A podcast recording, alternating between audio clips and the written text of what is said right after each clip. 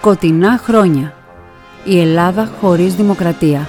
1965-1974. Ένα ιστορικό ντοκιμαντέρ του Radio Me. Επιμέλεια Γιάννης Χαραλαμπίδης.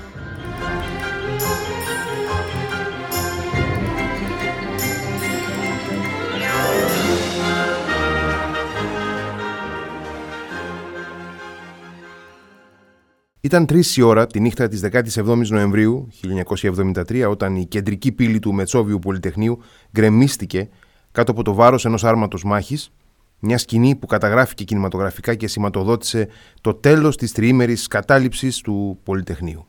Ούτε όμως η κατάληψη, η εξέγερση του Πολυτεχνείου, ούτε φυσικά και η ίδια η πολιετή Απριλιανή δικτατορία προέκυψαν σε κενό. Αντίθετα, γεννήθηκαν μέσα σε ένα ιστορικό πλαίσιο, μέσα σε μια εποχή, μια εποχή κόπωσης από παλιότερα ιστορικά σχήματα και εκόλαψης νέων. Μια εποχή που η μεταπολεμική και κυρίως μετεμφυλιακή Ελλάδα συντονίζει όσο ποτέ τους παλμούς της με το μεγάλο διεθνές σκηνικό. Μια εποχή που η ελληνική κοινωνία διαπιστώνει την ανάγκη και την ικανότητά της να ζητά περισσότερα για τη ζωή της. Είμαι ο Γιάννης Χαραλαμπίδης, ιστορικός και μαζί με ανθρώπους που έχουν να καταθέσουν πραγματικά γνώση, θα προσπαθήσουμε να χαρτογραφήσουμε στο ντοκιμαντέρ «Σκοτεινά χρόνια» του Radio Me τον δρόμο μέχρι την ίδια την εξέγερση του Πολυτεχνείου και την επόμενη σελίδα της, την πτώση της δικτατορίας. Γιατί έχει σημασία να καταλάβουμε καλύτερα τι έγινε τη δεκαετία του 1960 και 70. Γιατί μας είναι αναγκαίο να γνωρίσουμε σε έκταση όσα προηγήθηκαν της εξέγερσης του Πολυτεχνείου αλλά και πολύ περισσότερο όσα προηγήθηκαν της δικτατορίας. Μας εξηγεί αναλυτικά και εύστοχα, θέτοντας στο πλαίσιο αυτής της διερεύνησης ο Παναγής Παναγιοτόπουλος, αναπληρωτής καθηγητής κοινωνιολογίας στο Εθνικό και Καποδιστριακό Πανεπιστήμιο Αθηνών.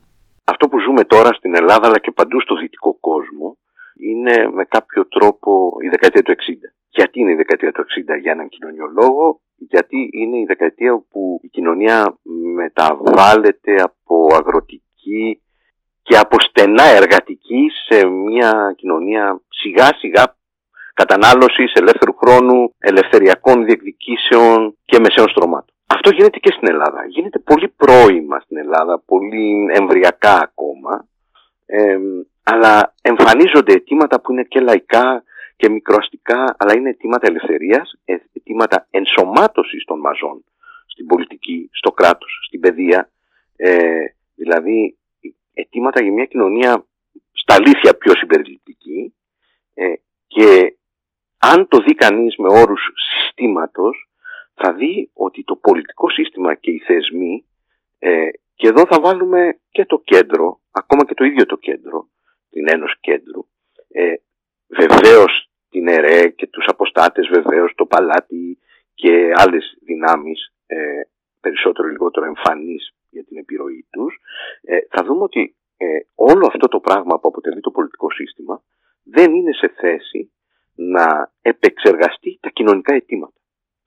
Τα οποία είναι αιτήματα πολλά που εκκρεμούν πάρα πολλές δεκαετίες, ε, που είναι αιτήματα ενσωμάτωσης, ελευθερίας, εξυγχρονισμού και που αν παρατηρήσει κανείς και άλλες διεργασίες που δεν είναι μόνο πολιτικές, θα δει ότι είναι πολύ ισχυρά. Μπροστά στην ε, ποσότητα, την σφοδρότητα, την ισχύ, την έκταση και την ποιότητα αυτών των ετοιμάτων εξυγχρονισμού, εκδημοκρατισμού, πρόσβασης στο κράτος, βελτίωσης του επίπεδου ζωής, ελευθερίας, σε όλα αυτά τα αιτήματα το πολιτικό σύστημα μπλοκάρει. Δεν μπορεί να επεξεργαστεί, έτσι να πάρει τα inputs και να τα κάνει outputs και να τα επεξεργαστεί. Και νομίζω ότι αυτή είναι και μια συστημική προσέγγιση για το γιατί έγινε η Χούντα. Η Χούντα έρχεται επειδή υπάρχουν κάποιοι επιτίδιοι που το περιμένουν και συνομωτούν είναι η ομάδα του Παπαδόπουλου πολύ καιρό, επειδή κάποιοι τους το επιτρέπουν και ταυτοχρόνως επειδή έχει αναπτυχθεί μια τεράστια αναντιστοιχία ανάμεσα στα αιτήματα των ανθρώπων και στην ικανότητα του πολιτικού συστήματος να τα διαχειρίζεται. Προσοχή βεβαίως. Σε καμία περίπτωση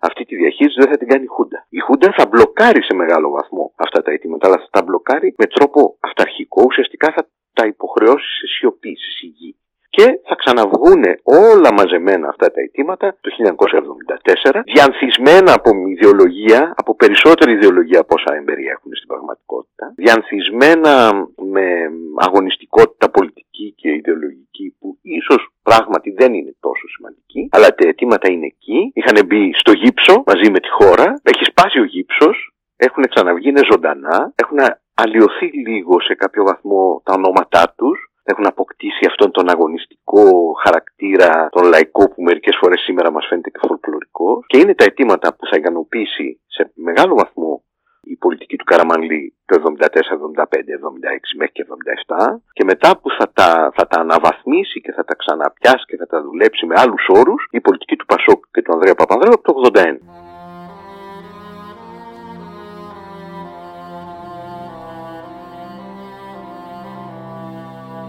Για να κατανοήσουμε τα γεγονότα του 1973, 50 χρόνια πια ακριβώς μετά, δεν φτάνουν αυτές οι πυρετόδεις λίγες ημέρες του Νοεμβρίου θα ανοίξουμε τη ματιά μας φτάνοντας στα μέσα της δεκαετίας του 1960, όταν η χώρα έχει ήδη φτάσει σε ένα κοινωνικό και πολιτικό σταυροδρόμι. Ζητήσαμε από τον Παναγί Παναγιωτόπουλο και τη Ζηνοβία Λιαλιούτη, επίκουρη καθηγήτρια κοινωνιολογίας στο Πανεπιστήμιο Αθηνών, να μας δώσουν το περίγραμμα της ελληνικής κοινωνικής ζωής και ιδεολογίας στα μέσα της δεκαετίας του 60 στα μέσα της δεκαετίας του 60 δεν έχει ακόμα επέλθει η δικτατορία. Είναι μια εποχή ανάπτυξης πολύ μεγάλων προσδοκιών θα έλεγα.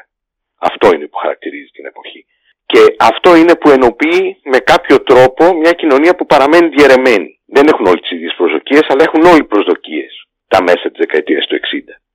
Και αυτό είναι που κάνει και την δεκαετία ενδιαφέρουσα και ελπιδοφόρα για τους ίδιους τους ανθρώπους μέχρι την ώρα που έρχεται το, το μοιραίο που είναι έτσι, η δικτατορία της 21ης Απριλίου. Αυτό είναι το, το πιο ισχυρό. Ιδεολογικά υπάρχει η γνωστή διαίρεση. Είναι ένας χώρος μιας ε, βαθιάς συντήρησης, κυρίως γύρω από τους θεσμούς, ε, το δικαστικό σύστημα, τα ανάκτορα, τα παλιά κόμματα, διάφοροι παράγοντες του οικονομικού βίου που είναι μια συντηρητική ας πούμε αποστέωση θα έλεγε κανείς. Και υπάρχει και ένας χώρος ο οποίος πιάνει από τους λεγόμενους προοδευτικούς πολίτες του κέντρου και φτάνει μέχρι την αριστερά των ηττημένων ε, και που αρχίζει και αναπτύσσει μέσα στη δεκαετία του 60 σοβαρές, σοβαρά αιτήματα εκδημοκρατισμού, όχι μόνο πολιτικού εκδημοκρατισμού, αλλά μαζί και κοινωνικού εκδημοκρατισμού. Όλο αυτό θα μεταφραστεί πολιτικά και στις επιτυχίες της Ένωσης Κέντρου από το 63 μέχρι το 65 και θα κατασταλεί με έναν τρόπο από τις άλλες δυνάμεις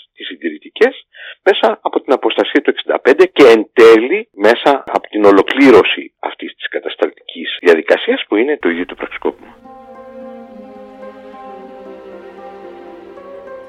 Είναι μια σύνθετη διαδικασία που ξεκινάει ήδη από τις αρχές της δεκαετίας του 60 αποδίδεται σε ένα βαθμό στην ανάπτυξη, στην οικονομική ανάπτυξη που συντελείται στη χώρα, άρα την σχετική βελτίωση του βιωτικού επίπεδου και παράλληλα θα πρέπει να δούμε το ρεύμα της αστικοποίησης, έτσι την αύξηση του πληθυσμού στα αστικά κέντρα, τη φυγή από την Ήπεθρο και ε, τη μεγάλη στροφή προς την εκπαίδευση, τη σημαντική άνοδο του φοιτητικού πληθυσμού και όλο αυτό υποστηρίζεται από ένα θεσμικό πλαίσιο το οποίο συνδέει το αίτημα για αλλαγή, το αίτημα για κοινωνικό και πολιτισμικό εξυγχρονισμό με το αίτημα για επέκταση της πρόσβασης τριτοβάθμια εκπαίδευση.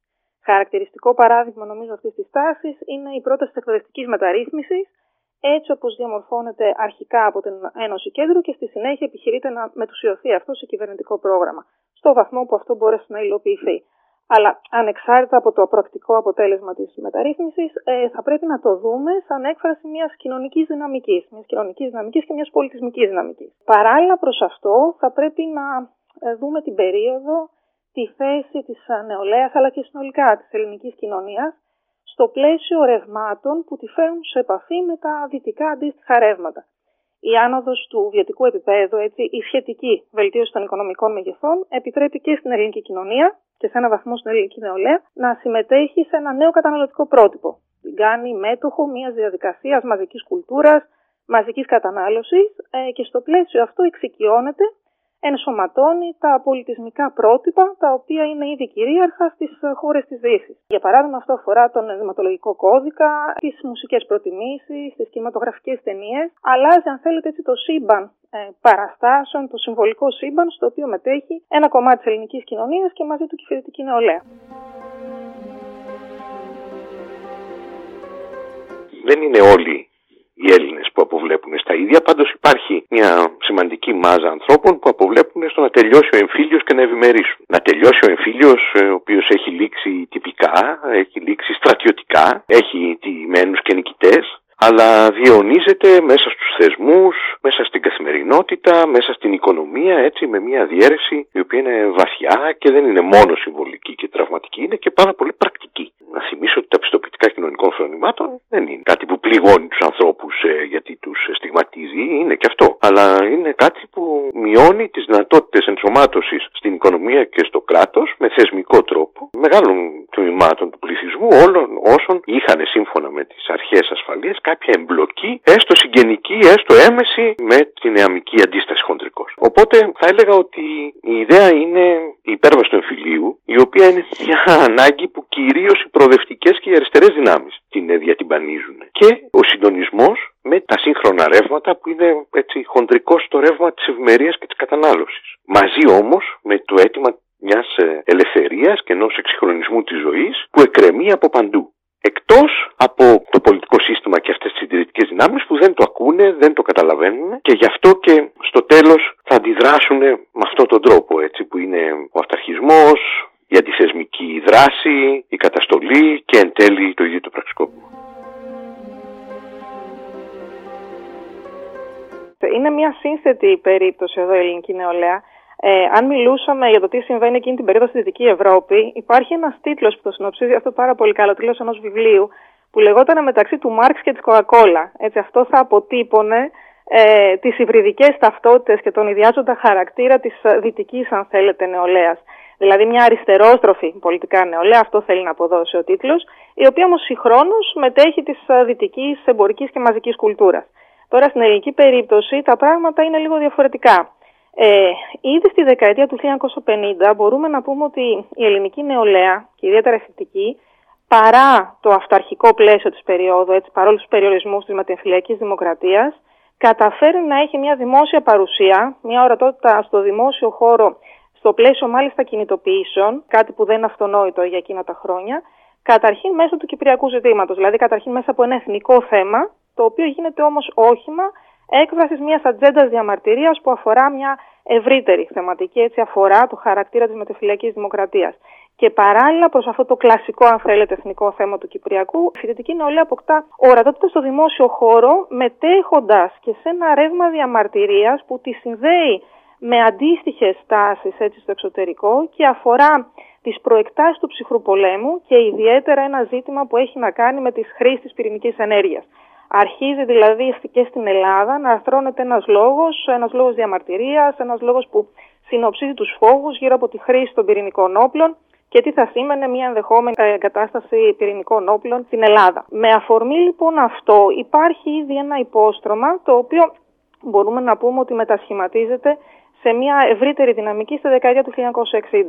Εδώ θα πρέπει να συμπεριλάβουμε προφανώς και τα ορόσημα έτσι, της ελληνικής πολιτικής ιστορίας σίγουρα ξεκινάει ένα μεγάλο κεφάλαιο ε, μετά τις εκλογές του 1961, αυτές που έχουμε συνηθίσει να αποκαλούμε εκλογές βίας και νοφίας, καθώς στην προέκταση της διαμαρτυρίας για το εκλογικό αποτέλεσμα έχουμε από τη μία πλευρά δύο ρεύματα που συναντιούνται. Ένα αριστερόστροφο ρεύμα, το οποίο συναντάει ένα κεντρό ρεύμα, αυτό έτσι που διαμορφώνει σταδιακά τον ανέντατο αγώνα εκεί στη διάρκεια αυτών των δύο ε, ρευμάτων που συναντιούνται, ανεξάρτητα τώρα από τις προθέσεις των πολιτικών ηγεσιών ενώ του κέντρου ή της αριστεράς, υπάρχει μια όσμωση στο επίπεδο της ε, εκλογικής βάσης, στο επίπεδο της μαζικής υποστήριξης των δύο αυτών χώρων. Άρα υπάρχει μια δυναμική η οποία αρθρώνει έναν συνεκτικό πια λόγο, αρκετά συστηματικό, έναν λόγο ο οποίος ε, φέρνει στο προσκήνιο τα κακό κείμενα της μετεφυλιακής δημοκρατίας, αυτό που έχει αποκληθεί η καχεκτική δημοκρατία, και συνδέει ε, αυτή την ατζέντα με το ρόλο του ξένου παράγοντα, έτσι, με το ρόλο των ΗΠΑ. Άρα εδώ η κριτική στο πολιτικό πλαίσιο της μετεφυλιακής Ελλάδας συναντάει τον αντιαμερικανικό λόγο.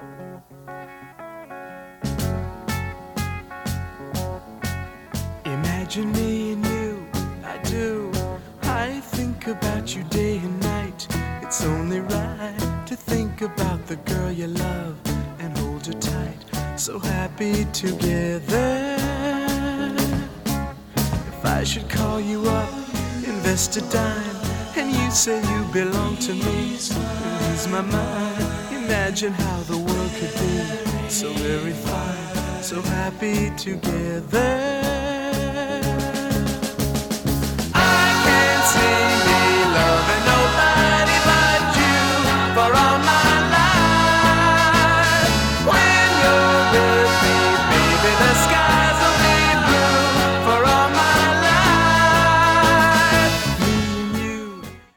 λοιπόν ένα κύμα, αν θέλετε, διαμαρτυρίας, στο οποίο πρωταγωνιστεί η νεολαία, στο οποίο ο πολιτικός αντιαμερικανισμός παίζει σημαντικό ρόλο. Συγχρόνως όμως, μέσα από διάφορους διάβλους, είτε κρατικούς διάβλους, είτε ιδιωτικούς διάβλους, η ελληνική νεολαία μετέχει και εκείνη, έτσι είναι κοινωνός των επιτευγμάτων της αμερικάνικης μαζικής κουλτούρας. Άλλοτε μέσα από διαδρομές που μας είναι περισσότερο γνωστές, άλλοτε μέσα από διαδρομές που δεν μας είναι τόσο ορατές. Είναι όμως κοινωνός αυτής της κουλτούρας και δεν θα πρέπει επίσης να ξεχνάμε εδώ ότι οι Ηνωμένες Πολιτείες, ό,τι θα μπορούσαμε να αποκαλέσουμε το αμερικάνικο μοντέλο, δηλαδή οι Ηνωμένες Πολιτείες όχι μόνο σαν μια ισχυρή χώρα και φορέας μιας συγκεκριμένης εξωτερικής πολιτικής, αλλά οι Ηνωμένες Πολιτείες ως ο τόπος ο οποίος συμβολίζει οράματα για τον οικονομικό, κοινωνικό και πολιτισμικό εξυγχρονισμό. Ο τόπος στον οποίο προβάλλονται οράματα τεχνολογικού εξυγχρονισμού, επιστημονικής πρόοδου. Διαμορφώνει συγχρόνως λοιπόν αυτή η οντότητα στην συμβολική της αναπαράσταση, διαμορφώνει συγχρόνως και τους ορίζοντες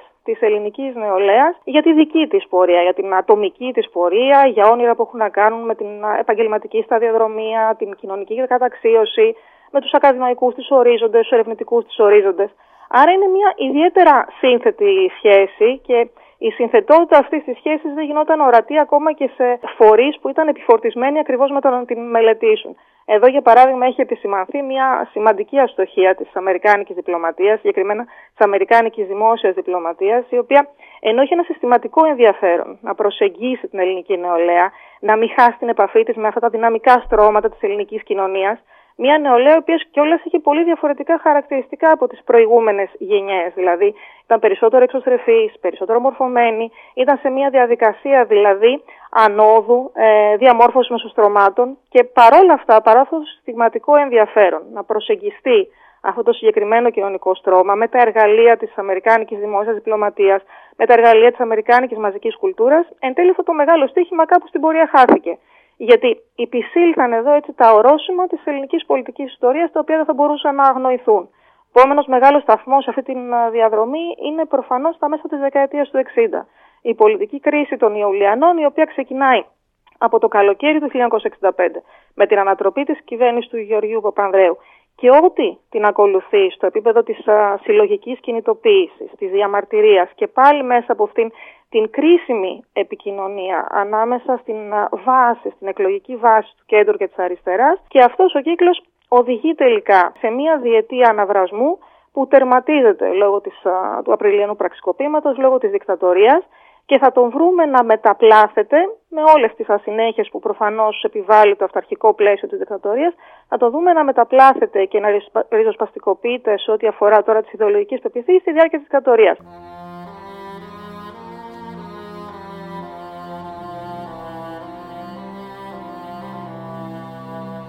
Η μετεμφυλιακή Ελλάδα είναι μια χώρα δυτική μεν και δημοκρατική τυπικά, αντιμέτωπη όμως παράλληλα με ιδιομορφίες και αντιθέσεις.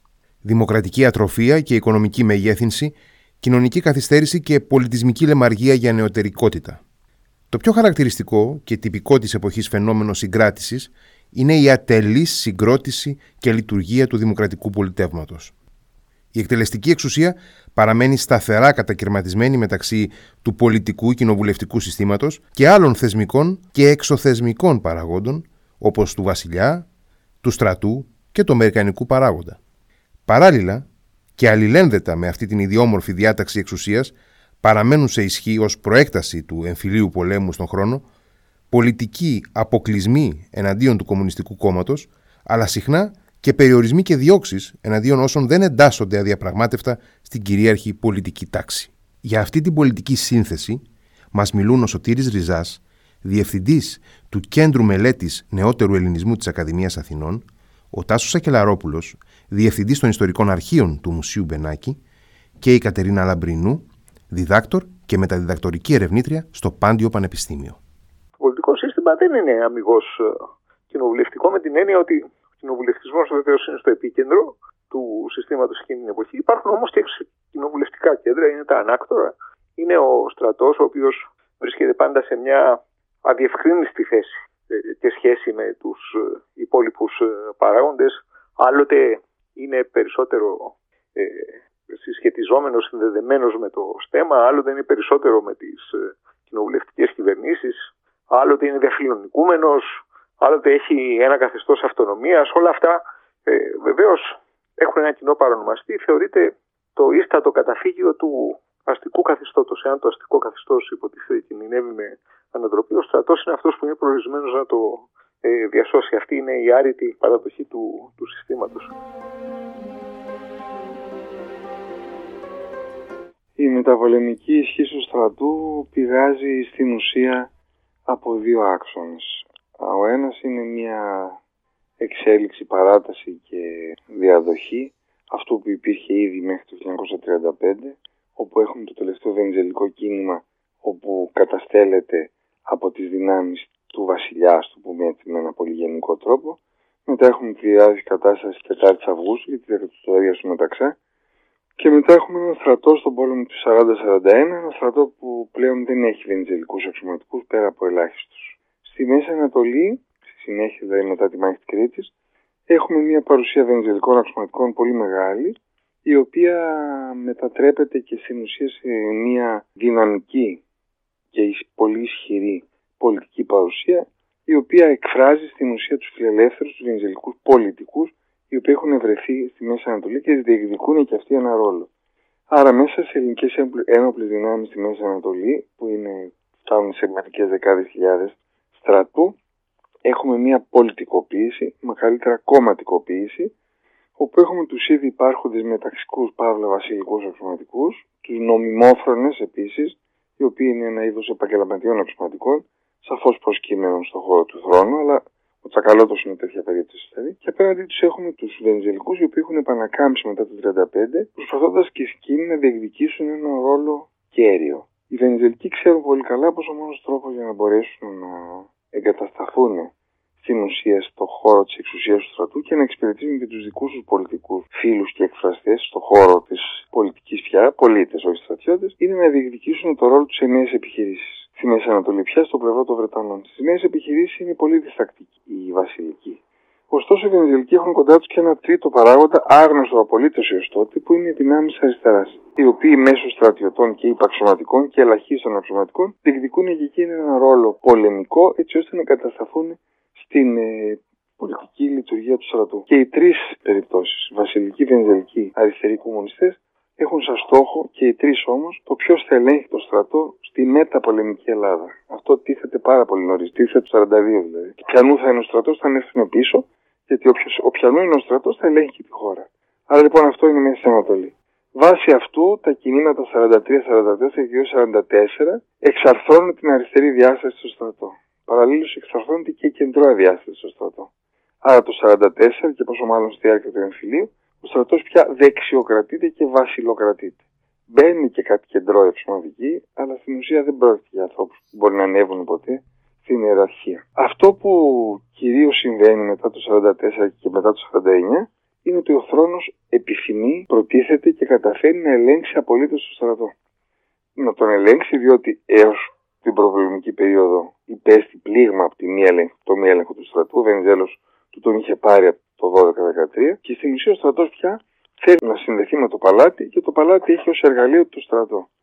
Αυτή τη διάδα, θρόνος και στρατός, την παρακολουθεί από αμήχανη έως ωφελημιστικά δεξιά. Φτάνει το 1958 όταν ο Καραμαλής ξέρει πια ότι υπάρχουν στο στρατό περιβάλλοντα, συγγνώμη για τη λέξη, καταλαβαίνουμε τι εννοούμε, φατρίες, υπήρχαν πάντα και προπολεμικά φατρίες, υπάρχουν περιβάλλοντα τα οποία δεν ελέγχει ο ίδιος, ούτε ο αρχηγός του ΓΕΣ. Τότε Πέτρος Νικολόπουλος, ο αρχηγός του ΓΕΣ, είναι άνθρωπος που είχε πολεμήσει στον εμφύλιο, σε ταξιαρχία διοικητής και προσπαθεί να διώξει συνωμότε. Βεβαίως με το όνομα Παπαδόπουλος είναι το νούμερο ένα των συνωμοτών, δεν τα καταφέρνει και η Φρυδερίκη πιέζει και αποστρατεύει το αρχηγός του ΓΕΣ. Για τέτοια σχέση μιλάνε.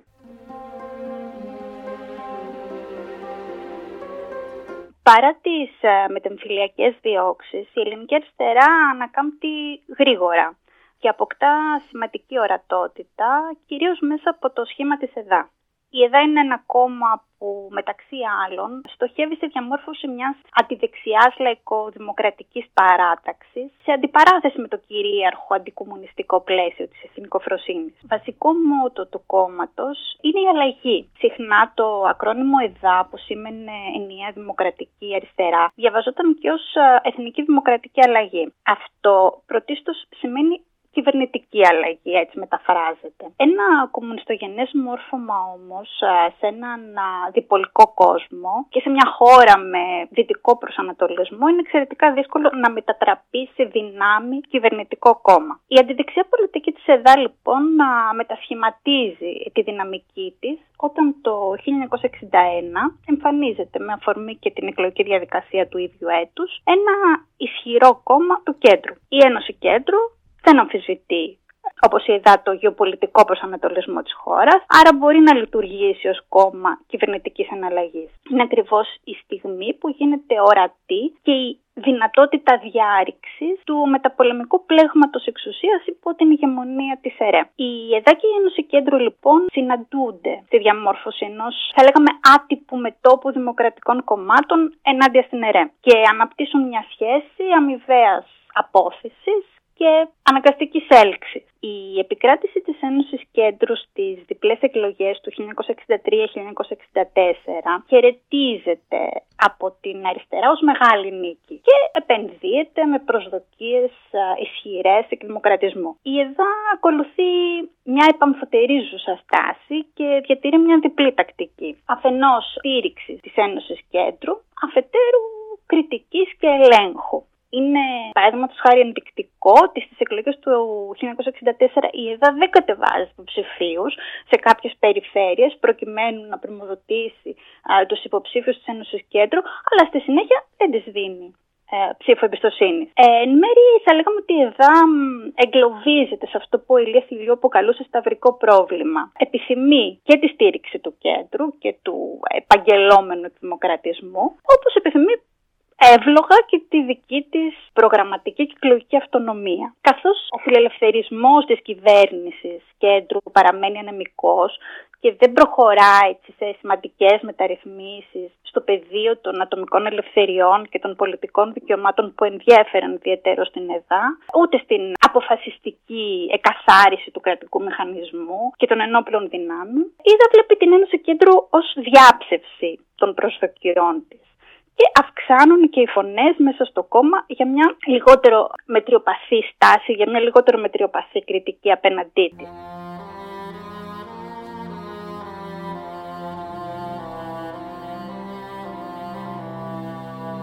Τα λειτουργικά και θεσμικά όρια αυτού του πολιτικού συστήματος είχαν προσεγγιστεί ήδη στα μέσα της δεκαετίας του 60. Η ανασφάλεια του προοδευτικού χώρου από την σταθερή διατήρηση της ισχύως των παραγόντων της εθνικοφροσύνης και των συντηρητικών από την διευρυνόμενη κοινωνική και πολιτική επιρροή των δημοκρατικών ετοιμάτων πρημοδοτεί εκατέρωθεν ριζοσπαστικές τάσεις και επιδιώξεις που η υλοποίησή τους προετοιμάζεται με διαφορετικούς τρόπους. Την ίδια ώρα, οι προσωπικές στρατηγικές στα πλαίσια του πολιτικού κόσμου και ιδίως της κυβερνώσας πια Ένωσης Κέντρου υποδαβλίζουν συγκρούσεις. Τα υλικά της πολιτικής κρίσης είναι όλα διαθέσιμα. Λείπει μόνο η αφορμή. Και αυτή δίνεται από το ξέσπασμα της υπόθεσης Ασπίδα, μιας ολιγομελούς ριζοσπαστικής κεντροαριστερή οργάνωσης στα πλαίσια του στρατεύματος, την ώρα που εντείνονται οι μεθοδεύσεις των ισχυρών αντίστροφων κινήσεων αντικομουνιστικής αντίληψης μέσα στο στρατό. Είχε έρθει η ώρα για τη δεινή πολιτική κρίση του Ιουλίου 1965 μεταξύ του Βασιλιά Κωνσταντίνου και του παρετούμενου Πρωθυπουργού Γεωργίου Παπανδρέου, και τις λεγόμενες κυβερνήσεις της αποστασίας. Για τις πολιτικές βάσεις και διαστάσεις της κρίσης των Ιουλιανών μας μιλούν ο Σωτήρης Ριζάς, η Κατερίνα Λαμπρινού και ο Βαγγέλης Κούμπουλης, υποψήφιος διδάκτορ στο Πανεπιστήμιο Αθηνών. Οι εκλογές του 1963 και του 1964, δίδυμες εκλογές στην ουσία, ανέδειξαν την Ένωση Κέντρου.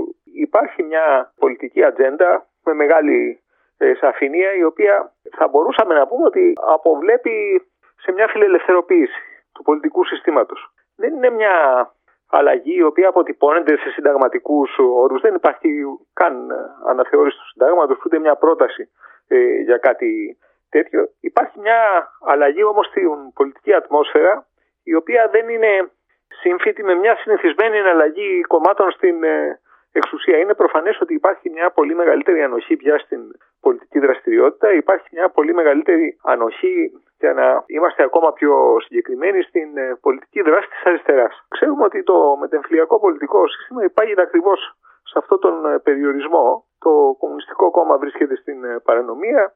Η πολιτική δραστηριότητα της Νέας Δημοκρατικής Αριστεράς που είναι ας το, το αποκαλέσουμε έτσι το, το νόμιμο προκάλημα, το κοινοβουλευτικό προκάλημα του Κομμουνιστικού Κόμματος είναι αρκετά περιορισμένοι. Υπάρχουν ιδεολογικοί διαχωρισμοί, ιδεολογικοί φύσεως περιορισμοί. Υπάρχει ένας μηχανισμός, θα έλεγε κανείς, επιτήρησης της ε, πολιτικής ε, ζωής και καταστολής, αλλά κυρίως επιτήρησης, ο οποίος δεν είναι συνηθισμένος στις κοινοβουλευτικές δημοκρατίες που λειτουργούν χωρίς περιορισμούς. Αυτό είναι το υπόδειγμα σε τελική ανάλυση στη Δυτική Ευρώπη. Νομίζω ε, εκείνη την εποχή η μόνη χώρα που έχει ακολουθήσει αυτό το παράδειγμα της απαγόρευσης κομμάτων είναι η Ομοσπονδιακή Δημοκρατία της Γερμανίας, όπου έχουν απαγορευτεί το Κομμουνιστικό Κόμμα από την μια πλευρά και νεοναζιστικοί σχηματισμοί από την άλλη. Συνεπώς υπάρχει μια μείζον αλλαγή, η οποία σαφώς γίνεται δεκτή είτε με σκεπτικισμό, είτε με επιφυλάξεις, είτε ακόμα, ακόμα και με πολύ ισχυρές ενστάσεις από διάφορες πλευρές του πολιτικού συστήματος.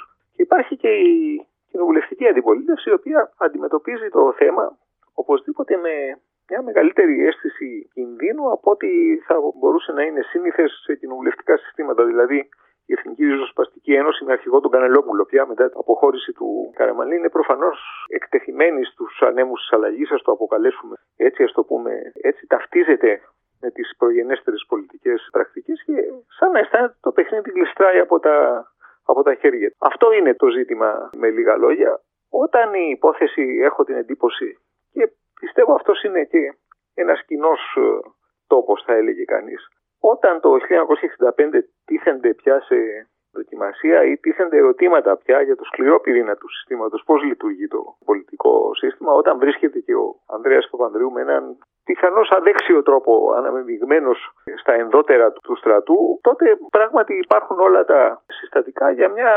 πολιτική και συνταγματική κρίση, θα έλεγε κανείς. Εκεί τίθενται σε αμφισβήτηση οι βαθύτερες πρακτικές του συστήματος έχει αποφασιστικό ρόλο το, το στέμα, ο θρόνος στη διεύθυνση των στρατιωτικών υποθέσεων. Έχει αποφασιστικό ρόλο στη διαμόρφωση των συσχετισμών εντός του Κοινοβουλίου. Μπορεί να αλλοιώσει αυτούς τους συσχετισμούς. Αυτά είναι τα βασικά ερωτήματα που τίθενται από το 65 μέχρι το 67. Είναι μια παρατεταμένη και βαθιά πολιτική και συνταγματική κρίση. Να σημειώσουμε πάντως ότι η ΕΔΑ, παρότι χάνει τη θέση της αξιωματικής αντιπολίτευσης, παραμένει εξαιρετικά δυναμικό κοινωνικό κόμμα, έτσι, δυναμικό κόμμα κοινωνικά. Ας σκεφτούμε δύο παραδείγματα ως προς αυτό. Αφενός την περίπτωση της δολοφονίας του βουλευτή της ΕΔΑ Γρηγόρη Λαμπράκη το 1963, μια δολοφονία που είναι καταλητική για τον ηθικό στιγματισμό της ΕΡΕ και γίνεται η αφορμή για μια εξαιρετικά έντονη αντιδεξιά πολιτικοποίηση της νεολαίας η Δημοκρατική Νεολαία Λαμπράκη γίνεται η πλέον μαζική νεολαίστικη οργάνωση. Και αυτό προβληματίζει ακραία την Ένωση Κέντρου. Το πόσο πολιτικά αποτελεσματική και διεισδυτική ήταν στο χώρο της νεολαίας η οργάνωση αυτή. Ένα ακόμη χαρακτηριστικό παράδειγμα για το κοινωνικό ρίζωμα της ΕΔΑ είναι οι εκλογές οι δημοτικές του 1964, όπου η ΕΔΑ εκλέγει δημάρχους σε ευρύ φάσμα δήμων, σε όλη τη χώρα, σε μεγάλες πόλεις, στι γειτονιέ της Ανατολικής Αθήνας και στις δυτικές συνοικίες και στον ίδιο το Δήμο της Αθήνας, ο Νίκος Κιτσίκης, ο υποψήφιος της ΕΔΑ, έρχεται πρώτος σε ψήφους. Δεν γίνεται τελικά δήμαρχος, όμως είναι πρώτος. Φαίνεται λοιπόν ότι μπορεί να υπάρχει ένα σώμα αριστερών και κεντροαριστερών πολιτών που επιλέγουν την κυβερνητική αλλαγή, επιλέγουν την Ένωση Κέντρου, αλλά δεν απομακρύνονται από την αριστερά. Αυτή η κοινωνική δυναμική αυτή η δυνατότητα κινητοποίησης είναι εξαιρετικά εμφανής κατά τη διάρκεια του καλοκαιριού του 65. Για την ΕΔΑ η ανατροπή του Παπανδρέου είναι πραξικόπημα. Του αναγνωρίζει έτσι με έναν τρόπο την προτεραιότητα και τον πλαισιώνει. ΕΔΑ και Ένωση Κέντρου συνυπάρχουν στο δημόσιο χώρο των μαζικών κινητοποιήσεων. Μια τέτοια στιγμή συμβολική συνύπαρξη είναι και η ιδέα του Σωτήρη Πέτρουλα, όπου η νεκρική πομπή συνοδεύεται από πλήθος κόσμου έτσι με κόκκινα ματίλια και κόκκινα καπέλα και κόκκινα γαρίφαλα, ταυτοτικά κομμουνιστικό όλο αυτό, τραγουδούν τον επιτάφιο παρουσία βουλευτών της Ένωσης Κέντρου και του Παπανδρέου. Από την άλλη πλευρά, στο θεσμικό επίπεδο, παραδείγματος χάρη, είναι ρητή η απροθυμία της Ένωσης Κέντρου να στηριχτεί τις ψήφους της ΕΔΑ για μια κοινοβουλευτική πλειοψηφία.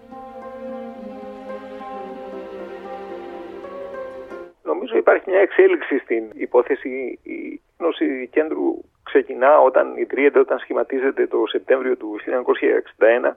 Ε, θα έλεγε κανείς με μια μάλλον περιορισμένη στόχευση να αποτελέσει ένα είδος ενδοαστικής ε, αντιπολίτευσης. Τα πράγματα θα μπορούσαν να μείνουν εκεί αν υπήρχε αυτή η οξύτατη αμφισβήτηση των εκλογικών αποτελεσμάτων ε, του Οκτωβρίου του, του 1961. Αυτό κατέστησε την Ένωση Κέντρου περισσότερο δύναμη αμφισβήτησης από όσο αρχικά τουλάχιστον φαντάζομαι ότι υπολόγιζαν και οι ίδιοι οι έμπειροι φιλελεύθεροι πολιτικοί του ευρύτερου κεντρώου χώρου που προχώρησαν στην ίδρυση της Ένωσης Κέντρου και άλλοι παράγοντες οι οποίοι πράγματι ευνοούσαν τη δημιουργία μιας ενδοαστικής αντιπολίτευσης και ήταν αυτοί οι παράγοντες και το ίδιο το στέμα ενδεχομένως. Ο Αμερικανικός παράγον που τότε έπαιζε έτσι ένα πιο σημαντικό ρόλο στην εσωτερική ελληνική πολιτική. Υπήρχε παρόλα αυτά θα έλεγε κανείς μια εξελικτική πορεία. Τα πράγματα θα μπορούσαν να παραμείνουν ελεγχόμενα εφόσον η εκλογική νίκη του κέντρου του 1963-64 δεν οδηγούσε σε μια πολιτική και συνταγματική κρίση όπως αυτή που περιγράψαμε μόλις προηγουμένως του 1965. Υπάρχει όμως φαίνεται μια δυναμική στα, στα πράγματα, δηλαδή ως ιστορική αυτό μπορούμε να δούμε η οποία δεν ε, μπορεί πάντοτε να ελεγχθεί, είναι μια δυναμική σύγκρουση. Σαφώς υπησέρχονται υποκειμενικοί παράγοντες, δηλαδή δεν θα μπορούσαμε ίσως να φανταστούμε τις εξελίξεις με τον ίδιο τρόπο εάν δεν υπησερχόταν ο υποκειμενικός ε, παράγων ο Ανδρέας Παπανδρέου, ο οποίος είναι νεοφερμένος στην ελληνική πολιτική, εκλέγεται πρώτη φορά βουλευτής το Φεβρουάριο του 1964 και φαίνεται να είναι φορέας πολύ προωθημένων ε, αντιλήψεων για εκείνη την ε, εποχή και κυρίως είναι και φορέας μιας ε, θέλησης, ενός ε, βολονταρισμού να φέρει αυτές τις αντιλήψεις στο επίκεντρο της ε, ελληνικής πολιτικής και να διαπεράσουν οι, οι ιδέες του, οι, οι πεπιθήσεις του το κυβερνών κόμμα της, της Ένωσης Κέντρου. Και από την άλλη πλευρά υπάρχουν άλλοι, αυτό σαφώς πυροδοτεί μια διαδικασία ε, πόλωσης και εσωτερικής στην Ένωση Κέντρου. Μην ξεχνάμε ότι εκτός από το θέμα της πολιτικής ατζέντας υπάρχει και ένα θέμα διαδοχής, το οποίο είναι πάντα βασικό στην ελληνική πολιτική. Ο Ανδρέας Παπανδρέου ανακατεύει αυτή την τράπουλα στο παιχνίδι της ε, διαδοχής και είναι πολιτικοί παλαιοί και έμπειροι, οι οποίοι προφανώς δεν είναι διαδεθειμένοι να αποδεχθούν αυτό το, το νέο στοιχείο. Είναι ο Κωνσταντίνος Μητσοτάκης, είναι άλλοι παλαιότεροι φιλελεύθεροι πολιτική. Νομίζω εκεί παίζεται ένα θέμα εσωτερικό και της διαδοχής που μόλις ανέφερα, αλλά και της κατεύθυνσης πια της Ένωσης Κέντρου. Θα είναι ένα κόμμα, μια παράταξη φιλελεύθερη, αστική, κληρονόμος ε, ενός βενιζελισμού που κατά βάση έχει μια συντηρητική προδιάθεση, εν πάση περιπτώσει δεν έχει μια ανατρεπτική τάση, ή θα είναι πια η Ένωση Κέντρου και η Κεντρώα Παράταξη κάτι άλλο. Προφανώς θα ξεκινά από αυτή τη βενιζελική και φιλελεύθερη κληρονομιά, αλλά θα προχωρά ένα και δύο βήματα παραπέρα, θα ενσωματώνει και μια στρατηγική λαϊκών στρωμάτων, μια στρατηγική περισσότερο κεντροαριστερή, περισσότερο αναδιανεμητική, που θα θέτει περισσότερα ερωτήματα για το μετεμφυλιακό πολιτικό σύστημα. Θα θέτει περισσότερα ερωτήματα για την εξωτερική πολιτική της Ελλάδας που θεωρείται λίγο πολύ ταυτισμένη με τις Ηνωμένες Πολιτείες και τον Ατλαντισμό. Αυτό είναι το ένα θέμα. Το, το δεύτερο θέμα είναι ότι ακριβώς αυτή η στροφή της Ένωσης Κέντρου προς την κεντροαριστερά δημιουργεί ακόμα μεγαλύτερη αντίδραση, δημιουργεί ακόμα μεγαλύτερη πόλωση στο σύνολο πια του πολιτικού φάσματος, προκαλεί μια μεγαλύτερη αντίδραση των συντηρητικών στοιχείων της ΕΡΕ, αλλά και πέραν των συντηρητικών και των υπερσυντηρητικών στοιχείων, όπως του Παναγιώτη Πιπινέλη, παλαιού διπλωμάτη ε, ανακτορικού, ο οποίος θεωρούσε ότι αυτή η εξέλιξη από το 1964 μέχρι το 1967 λίγο πολύ συνιστά μια προεπαναστατική κατάσταση. Σαφώς δεν μπορούμε να τα αντιληφθούμε σήμερα. Νομίζω αυτά τα σχήματα και για εκείνη την εποχή ενδεχομένως ήταν αναχρονιστικά και παροχημένα. ήταν όμως σαφώς πιο ισχυρά από ότι με τις παραστάσεις, ας το πω έτσι, να το τοποθετήσω ε, ιστορικά για να διευκολύνουμε τη συζήτηση, με τις παραστάσεις της δημοκρατίας της μεταπολίτευσης, όπου λίγο πολύ τα πολιτικά ρεύματα, πολιτικές τάσεις, ροπές εκφράζονται ελεύθερα χωρίς περιορισμούς. Νομίζω εκεί βρίσκεται το, το ζήτημα. Γι' αυτό δεν είναι εύκολη μια συμβιβαστική λύση όπως αυτή που ένας παλαιός ε, πολιτικός πολύ έμπειρος όπως ο Γεώργιος ε, Παπανδρέου επεδίωξε έχοντας εμπιστοσύνη και στις εκλογικές προοπτικές του κέντρου αλλά και αντιλαμβανόμενος ότι αυτή η ροπή, η ριζοσπαστική εν πάση περιπτώσει του, του γιού του, του Ανδρέα Παπανδρέου μπορούσε να δημιουργήσει μια πολύ ισχυρή αντίδραση εκ μέρους των εξοκοινοβουλευτικών κέντρων εξουσίας αλλά και των συντηρητικών στοιχείων της ελληνικής πολιτικής. αερόλιθος έπεσε προερχόμενος εξ Αμερικής εις την Ένωση Κέντρου και συνέτριψε το επιβλητικό οικοδόμημα που είχαμε στήσει με αγώνες και θυσίες πολλών ετών. Μετέβαλε τον θρίαμβον εις κατεσχήνην και τας ελπίδας του λαού μας εις απόγνωσιν. Ανδρέας Παπανδρέου ονομάζεται ο αερόλιθος. Ουσιαστικά τα γεγονότα είναι γνωστά. Η σύγκρουση του Κωνσταντίνου με τον Γιώργο Παπανδρέου, πέρα από τα επιμέρους επιχειρήματα της κάθε πλευράς, έχει ένα βασικό διακύβευμα. Ποιο είναι αυτό, ουσιαστικά το ποιος ασκεί επί της ουσίας την εξουσία. Υπάρχει μια ανησυχία σε σχέση με τις, όχι τόσο με τον ίδιο τον Γιώργο Παπανδρέου, όσο με τις κινήσεις προσώπων στην παραταξή του, με κορυφαίο βέβαια τον Ανδρέα Παπανδρέου. Υπάρχει αυτή η ανησυχία και ταυτόχρονα υπάρχει ο φόβος ότι θα χαθεί ο έλεγχος του στρατού. Το εντυπωσιακό είναι ότι ενώ υποτίθεται πως όλα όσα έγιναν μέσα σε αυτή την ταραγμένη περίοδο των Ιουλιανών είχαν να κάνουν με την πρόθεση του βασιλιά να ελέγξει το στρατό, εν τέλει όντως χάθηκε αυτός ο έλεγχος του στρατού όπως φάνηκε από το πραξικόπημα. Και το πραξικόπημα του Απριλίου νομίζω ότι είναι πολύ εύστοχη μια αποστροφή ε, ενός μη πολιτικού, του Τάκη Χόρν, ο οποίος το παρομοίασε με το ενδεχόμενο κάποια στιγμή να βρίσκεται στο ρετυρέ σας στο κολονάκι και να έρθει η υπηρέτριά σας να σας κλείσει στο δωμάτιο υπηρεσίας.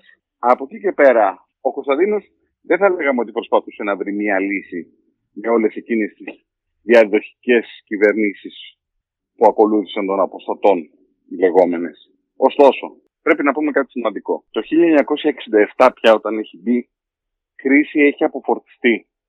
Τα κόμματα, η ΕΡΕ δηλαδή και η Ένωση Κέντρου, μπορούν να οδηγηθούν σε κάποιο είδους συνεννόηση.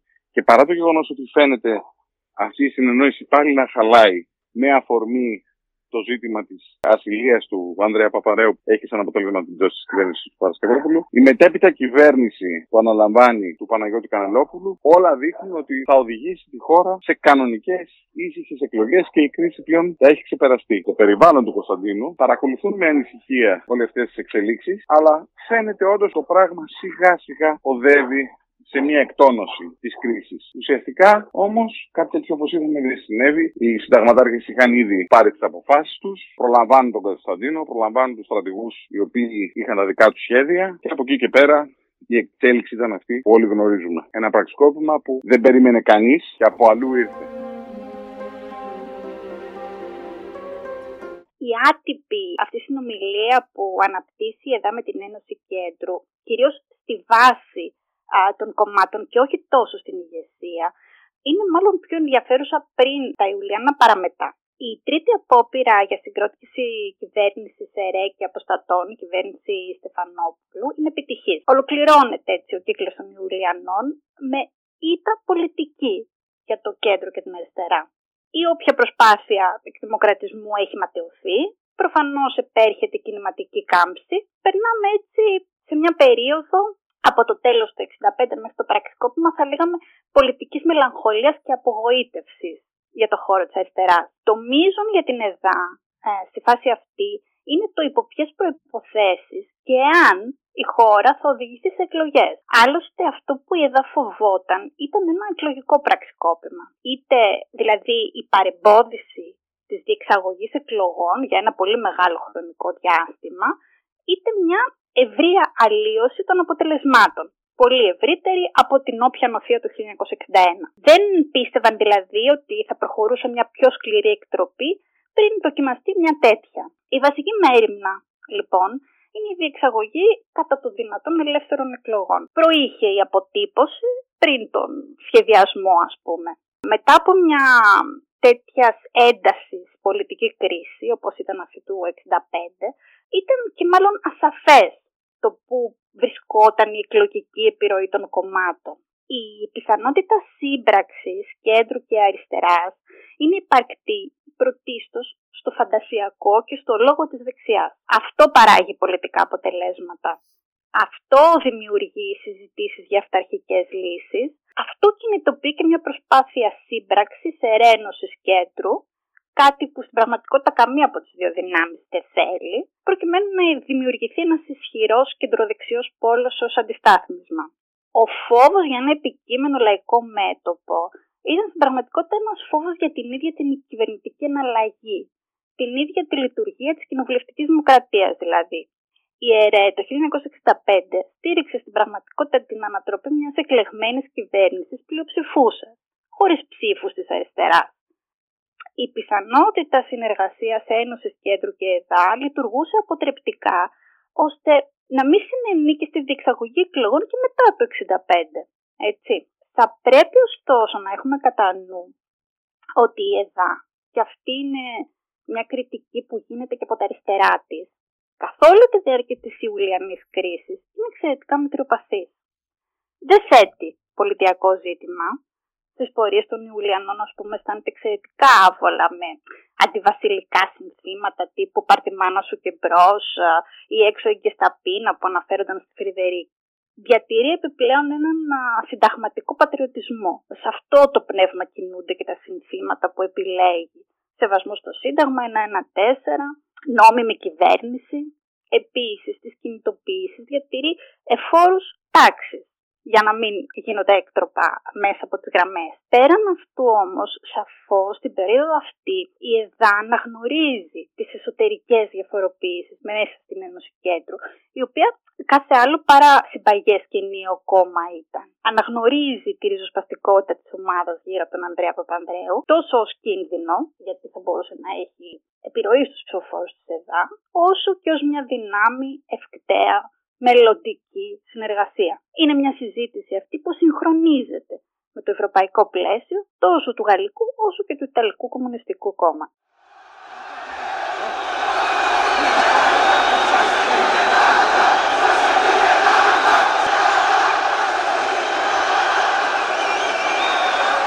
Λαέ των Αθηνών, λαέ της Ελλάδος, ζήτω η δημοκρατία.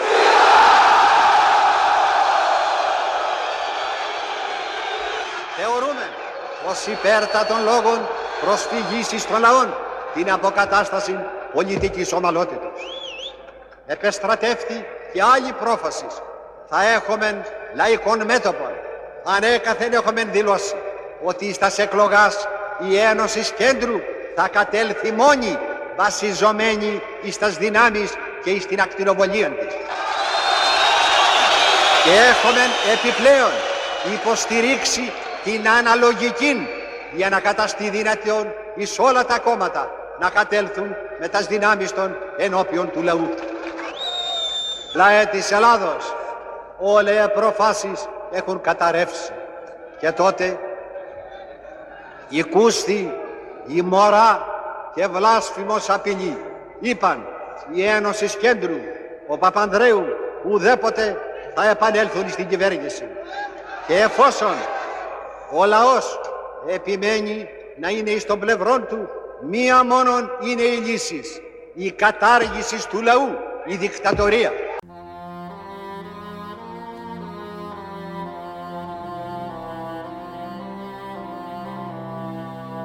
Ενώ οι θυελώδεις πολιτικές εντάσεις που είχε πυροδοτήσει η κρίση των Ιουλιανών έμοιαζαν να κοπάζουν και η χώρα να προχωρά στη διεξαγωγή εκλογών, η ψήθυρη για πιθανή εκτροπή ήταν καθημερινή υπόθεση. Οι ριζοσπαστικές δυνάμεις που είχαν ενεργοποιηθεί ή ενισχυθεί με τη σύγκρουση ανάμεσα στο Βασιλιά και την κυβέρνηση του Γεωργίου Παπανδρέου προετοίμαζαν την τελική τους έφοδο. Η πληθωρική ομάδα των αυταρχικών, ανώτερων και κατώτερων αξιωματικών που οι στρατηγοί θεωρούσαν ότι ελέγχουν πλήρως είχε αυτονομηθεί από καιρό εν ώψη της διαφαινόμενης ευρείας εκλογικής νίκης της Ενώσεως Κέντρου, με κυρίαρχο πλέον παράγοντα τον Ανδρέα Παπανδρέου και τη ριζοσπαστική ρεπουμπλικανική ρητορική του, η ομάδα των συνωμοτών κινήθηκε. Τη νύχτα της 21η Απριλίου 1967, τεθωρακισμένα μηχανοκίνητο πεζικό και καταδρομής από μονάδες της Αττικής, καταλαμβάνουν τα νευραλγικά σημεία της διοίκησης, συλλαμβάνουν τα στελέχη της κυβέρνησης και των πολιτικών κομμάτων, αλλά και πολλούς πολίτες με αριστερό προφίλ. Ο βασιλιάς, η κυβέρνηση, τα κόμματα, η στρατιωτική ηγεσία στο μεγαλύτερο μέρος της πιάνονται κυριολεκτικά στον ύπνο. Ο Κωνσταντίνος, μην έχοντας όπως ο ίδιος έλεγε αργότερα καμία δυνατότητα άμεσης αντίδρασης, αποδέχεται να ορκίσει η κυβέρνηση των πραξικοπηματιών υπό τον αρεοπαγίτη Κωνσταντίνο Κόλια και να υπογράψει τα βασιλικά διατάγματα αναστολής της δημοκρατικής λειτουργίας του πολιτεύματος. Όταν λίγους μήνες αργότερα θα κινηθεί ο ίδιος εναντίον των συνταγματαρχών, η δική του κινηματική προσπάθεια θα αποδειχθεί οπερετικού τύπου, ανοίγοντας μάλιστα το δρόμο για τον απόλυτο έλεγχο της διακυβέρνησης από τους συνταγματάρχες. Μας μιλούν ο Τάσος Ακελαρόπουλο, ο Παναγής Παναγιοτόπουλος, ο Βαγγέλης Κούμπουλης και ο Σωτήρης Ριζάς. Αυτό που δεν υποπτεύεται κανένας όμως και μας οδηγεί στην 21η Απριλίου 67 είναι ότι αυτή η φατρία, η συνωμοσία, όπως θέλετε πείτε, του, του Παπαδόπουλου αυτονομείται από τους πολιτικούς της πάτρονες. Πάβει δηλαδή να ελέγχεται από τον θρόνο, πάβει να ελέγχεται από την ηγεσία του στρατού. Όχι επισήμως, ανεπισήμως. Αυτό λοιπόν το στοιχείο των συνταγματαρχών που είναι ο έμπλος βραχίωνας των στρατηγών για οποιαδήποτε παρέμβαση πολιτική του στρατού είναι κάτι τι το οποίο για τον θρόνο και τους στρατηγούς θεωρείται δεδομένο, αλλά ο Παπαδόπουλος λειτουργεί εντελώς, εντελώς διαφορετικά από αυτή την κατεύθυνση.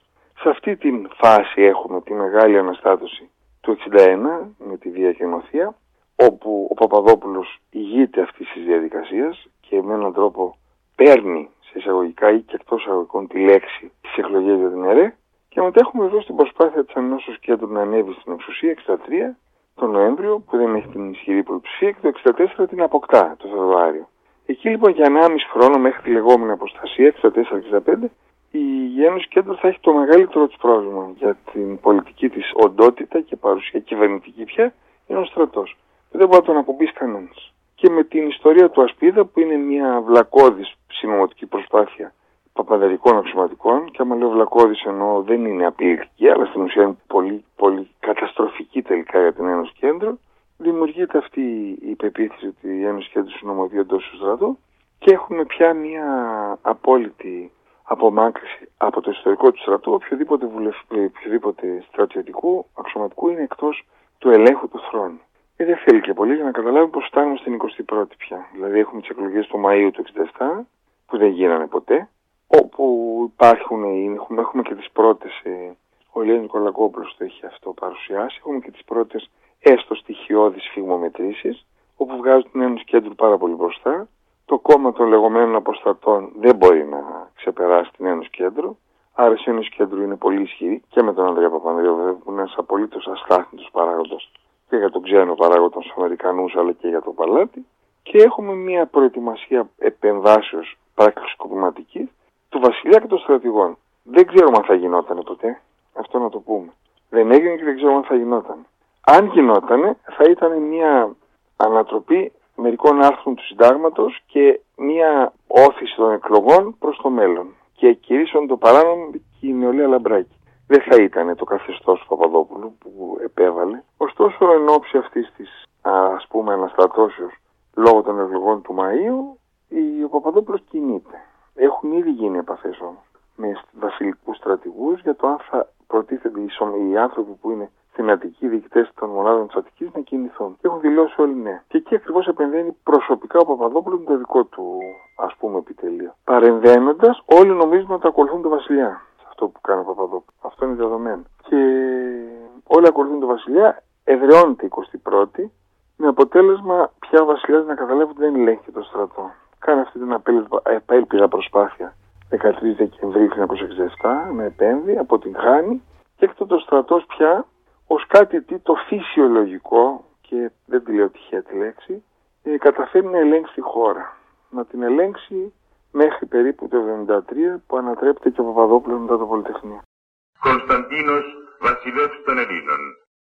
Έχοντας υπόψη το άρθρο 91 του Συντάγματος και κατόπιν εισηγήσεως της κυβερνήσεως αναστέλωμεν τις διατάξεις των άρθρων 5, 6, 8, 10, 12, 14, 18, 20, 95 και 97 του ενισχύει συντάγματος καθόλου το κράτος λόγω εκδήλου απειλής κατά της δημοσίας τάξεως και ασφαλείας της χώρας εξ εσωτερικών κινδύνων. Μέχρι νεωτέρας διαταγής απαγορεύεται η κυκλοφορία εις τα οδούς της πόλεως πάσης φύσεως οχημάτων και πεζών. Οι εξερθόντες εις τα οδούς να επανέλθουν αμέσως εις τα οικίες των. Υπόψη ότι μετά την δύση του ηλίου πάση κυκλοφορών εις τα οδούς θα πυροβολείται άνευ προειδοποίησεως. Οι πρωταγωνιστές της δικτατορίας είναι μια ομάδα αξιωματικών που ως γνωστόν ε, έτσι, σφυριλατεί την ενότητά της μέσα στις συνθήκες του εμφυλίου πολέμου και της μετεμφυλιακής Ελλάδας μέσα από ένα σκληρό και σχεδόν μονοδιάστατο αντικομουνιστικό ιδεολόγημα είναι άνθρωποι οι οποίοι από πολύ νωρίς πιστεύουν ότι η αποστολή τους είναι να σώσουν την Ελλάδα από τον κομμουνισμό, την απειλή την κομμουνιστική και να τη σώσουν και από την ε, μαλθακότητα του κέντρου και της δεξιάς και των θεσμών που δεν μπορούν να αντιμετωπίσουν αυτόν τον κίνδυνο. Ουσιαστικά είναι άνθρωποι που δεν πιστεύουν καθόλου στη μαζική δημοκρατία. Πιστεύουν σε ένα πολύ ελεγχόμενο σύστημα, αυταρχικό, οριακά μη δημοκρατικό και με μια αντίληψη για τον κομμουνισμό η οποία είναι βγαλμένη από πολύ σκοτεινές ε, αναγνώσεις, βεβαίως πατώντας πάνω στην κληρονομιά του εμφυλίου πολέμου η οποία τους διευκολύνει. Είναι η αλήθεια στο να αναπτύξουν αυτές τις σκοτεινές αναγνώσεις ότι υπάρχει άμεση πολιτική απειλή, άμεση απειλή για το έθνος, για την πατρίδα, τους κομμουνιστές.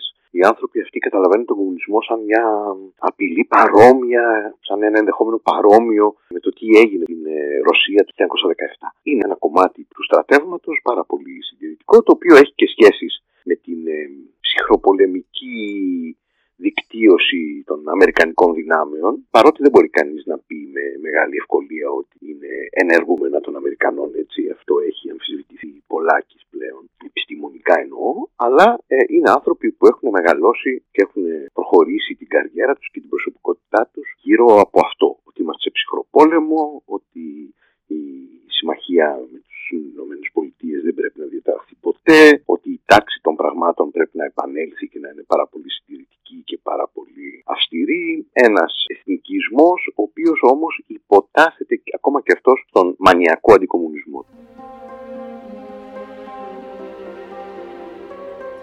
Ο Κωνσταντίνος ο ίδιος είχε ισχυριστεί επανειλημμένος ότι εξ αρχής ήταν αντίθετος με το πραξικόπημα των συνταγματαρχών, ότι δεν ήθελε σε πρώτη φάση να τους ορκίσει, ότι πιέστηκε, ότι δεν μπόρεσε να συνεννοηθεί με άλλες δυνάμεις πολιτικές, στρατιωτικές που θα μπορούσαν να αποτρέψουν το πραξικόπημα κλπ. κλπ.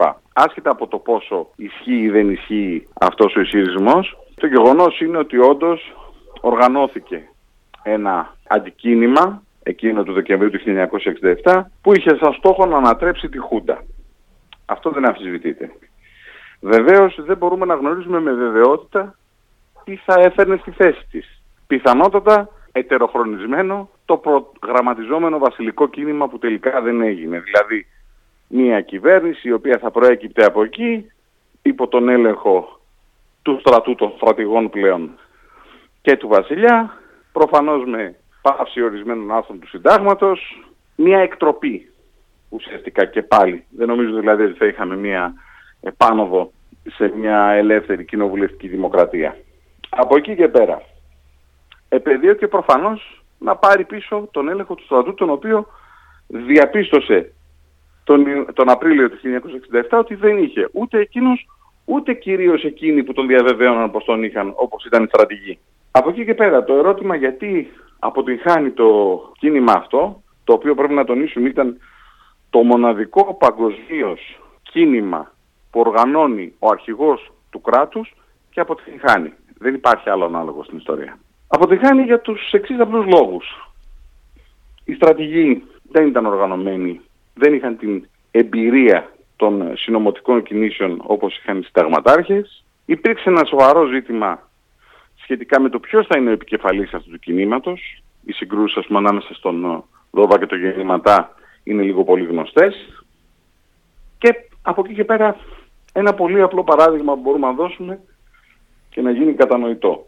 Οι πραξικοπηματίες του Απριλίου κινούνται τη νύχτα, κινούνται το βράδυ της Παρασκευής, δύο η ώρα τη νύχτα, βγαίνοντας φρακισμένα από το κουδί στην Αθήνα, του Πατακού. Σκεφτούμε ότι αντίστοιχα στο πραξικόπημα που ετοιμάζει ο Κωνσταντίνος καλεί τους πάντες να έρθουν στο Τατόι κατά τις 10 το πρωί. Στον αέρα για την Καβάλα βρίσκονται γύρω στις 11 με 11.30. Οπότε καταλαβαίνει κανείς εύκολα ότι δεν είναι εύκολο μέσα σε αυτές τις συνθήκες να επικρατήσει ένας πραξικόπημα. Όσο μάλλον όταν ο επικεφαλής του πραξικοπήματος, δηλαδή ο πρώην βασιλιάς, έχει μαζί του την έγκυο γυναίκα του, την οικογένειά του και τη μητέρα του. Με δύο λόγια, δεν υπήρξε καλή οργάνωση από καμία πλευρά. Ούτε στρατηγική, ούτε τακτική. Έγιναν πολύ σημαντικά λάθη. Χαρακτηριστικό παράδειγμα ήταν η σύλληψη του Έσελμαν ή του Μανέτα από τον Αγγελίο όταν πήγε στο γραφείο του και του λέει εν ονόματι του βασιλέως ζητώ να αναλάβω την ηγεσία του στρατεύματος ενώ αντίθετα οι πραξικοπηματίες, οι συνταγματάρχες και όσοι ήταν πιστοί στην ε, κυβέρνηση της Χούντας λειτουργήσαν με ταχύτητα, λειτουργήσαν με αποφασιστικότητα, λειτουργήσαν αστραπηρία. Χαρακτηριστικό παράδειγμα, ο Πατήλης στη Θεσσαλονίκη, ο οποίος έφυγε από το νοσοκομείο με τις πιτζάμες προκειμένου να διατηρήσει τη διοίκηση υπ' αυτών, τη διοίκηση της πόλης σε δυνάμεις πιστές στη Χούντα και να μην επιτρέψει στους κινηματίες να επικρατήσουν. Και αυτό ουσιαστικά αποτυχάνει το κίνημα παρά το γεγονός ότι και μεγάλες μονάδες είχαν ενταχθεί σε αυτό, οι επικεφαλής τους τουλάχιστον, και υπήρχε σίγουρα θα υπήρχε και υποστήριξη και από πολίτες αλλά και από τα, τα υπόλοιπα όπλα. Δηλαδή το ναυτικό σχεδόν δεν κινήθηκε καθόλου, δεν μπορούσε να κινηθεί σχεδόν καθόλου ας πούμε, ενώ και η αεροπορία που ήταν πιστή στο Βασιλιά λίγα πράγματα μπορούσε να κάνει, να πετάξει κάποιες προκηρύξεις ίσως μέχρι εκεί.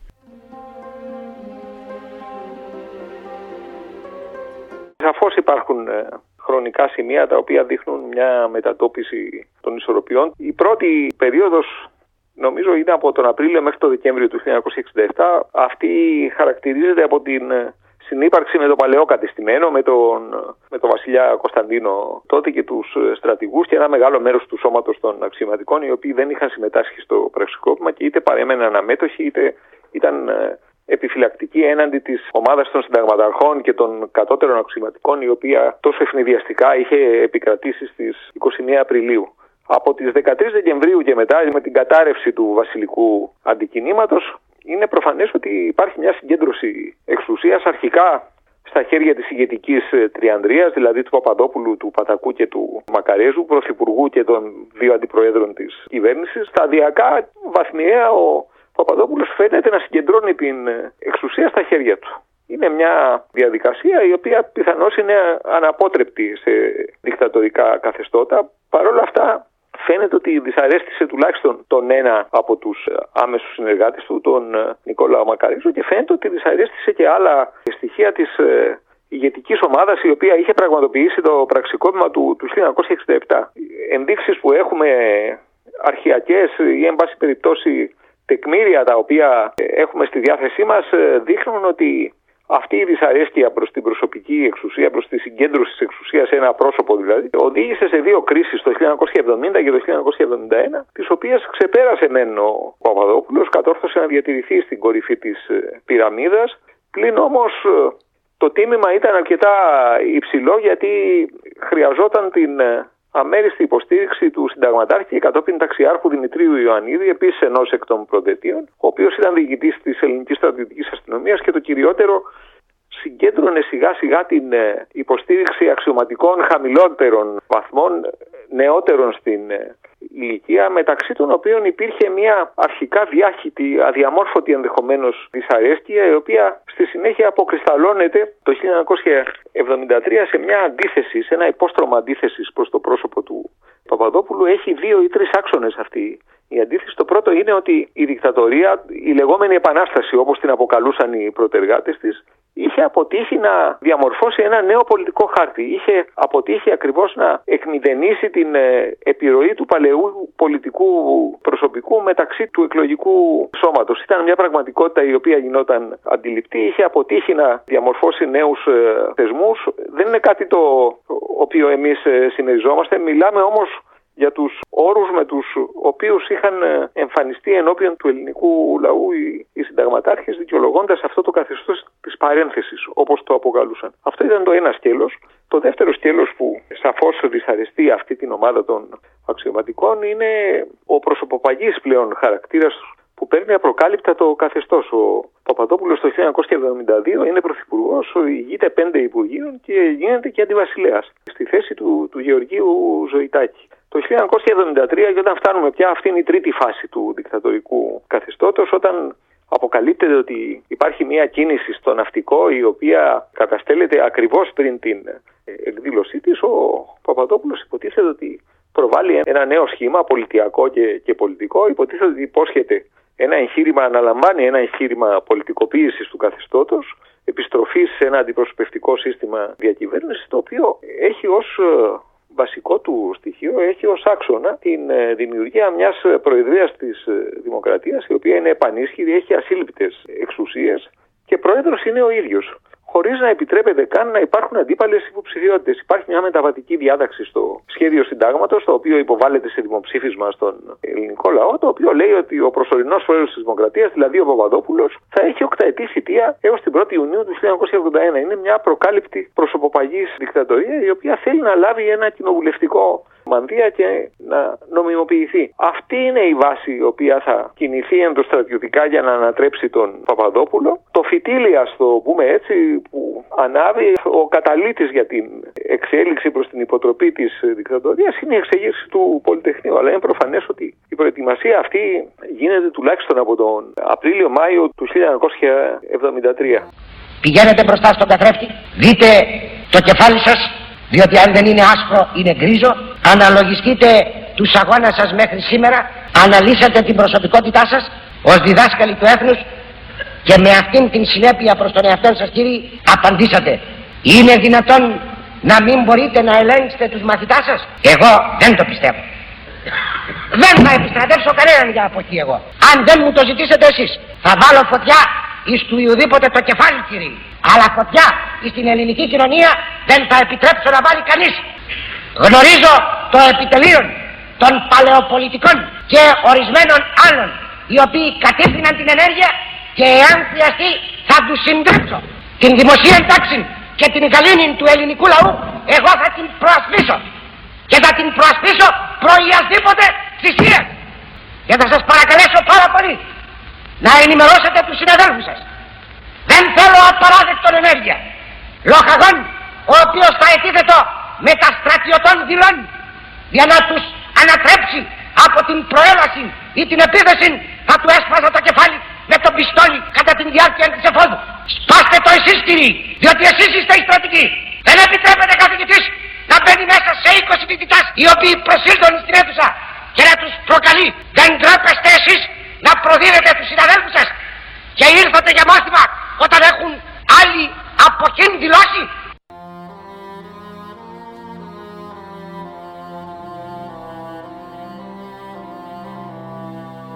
Με την είσοδο της χώρας στο φάσμα του σκληρού αυταρχισμού, εκδηλώνονται τόσο οι τάσεις αντίδρασης και αντίστασης στο καθεστώς, όσο και η διάθεση των πραξικοπηματιών να επανακαθορίσουν τις γραμμές του πολιτιστικού και κοινωνικού βίου, να συγκροτήσουν δημόσια και επιδραστικά ένα σώμα ιδεών και εκφράσεων που θα συνθέσει τη δική τους Ελλάδα. Ταυτόχρονα όμως αρχίζει σταδιακά να οριμάζει ταυτοτικά και συνειδησιακά και ένα ευρύ κοινωνικό πλαίσιο της νεολαίας, που αναπτύσσει εύλογα δυσανεξία και αποστροφή στον εντυνόμενο αυταρχισμό. Μας μιλά ο Πολυμέρης Βόγλης, καθηγητής σύγχρονης ιστορίας στο Πανεπιστήμιο Θεσσαλίας, η Ζηνοβία Λιαλιούτη, ο Παναγής Παναγιοτόπουλος και ο Κωστής Κορνέτης, επίκουρος καθηγητής στο Αυτόνομο Πανεπιστήμιο της Μαδρίτης. Η αντίσταση κατά της δικτατορίας ξεκινάει πολύ γρήγορα. Δηλαδή, οι πρώτες αντιδικτατορικέ οργανώσεις φτιάχνονται λίγο μετά το πραξικόπημα της 21 Απριλίου 1967 οι πρώτες οργανώσεις ε, είναι από το χώρο του κέντρου και της αριστεράς, δηλαδή η Δημοκρατική Άμυνα και το ΠΑΜ, που φτιάχνονται, δημιουργούνται δηλαδή τον Μάιο του 1967 και στη συνέχεια έχουμε τον πολλαπλασιασμό αυτών των οργανώσεων αντίστασης. Και η, στη μεγάλη τους πλειονότητα προέρχονται πάνω από το χώρο της, του κέντρου, ε, δηλαδή της Ένωσης Κέντρου, της προδικτατορικής Ένωσης Κέντρου και από την άλλη πλευρά από το χώρο της ΕΔΑ και του παράνομου ΚΚΕ. Σταδιακά θα έχουμε οργανώσει και άλλες οργανώσεις που θα δημιουργηθούν και οι οποίες θα έχουν έντονη δράση περισσότερο ορατή ε, στο εξωτερικό γιατί στην χώρα μας λόγω του καθεστώτος ήταν πολύ δύσκολο να αναπτυχθεί δράση, α, να γίνουν ενέργειες δηλαδή και γι' αυτό πολλές από τις οργανώσεις α, πέρα από την προπαγανδιστική δουλειά που κάνουν αντίον του δικτατορικού καθεστώτος ε, κινούνται και σε μια λογική συμβολικών ενεργειών ε, δυναμικής αντίστασης ε, δηλαδή τοποθέτηση βομβών ε, και κριτικών μηχανισμών μικρής ισχύως με στόχο να δείξουν στο καθεστώς ότι υπάρχει αντίσταση και από την άλλη πλευρά να ενθαρρύνουμε την ελληνική κοινωνία να την ξεφοβήσουν θα λέει κανένας, ούτως ώστε να οργανωθεί η αντίσταση απέναντι στο καθεστώς.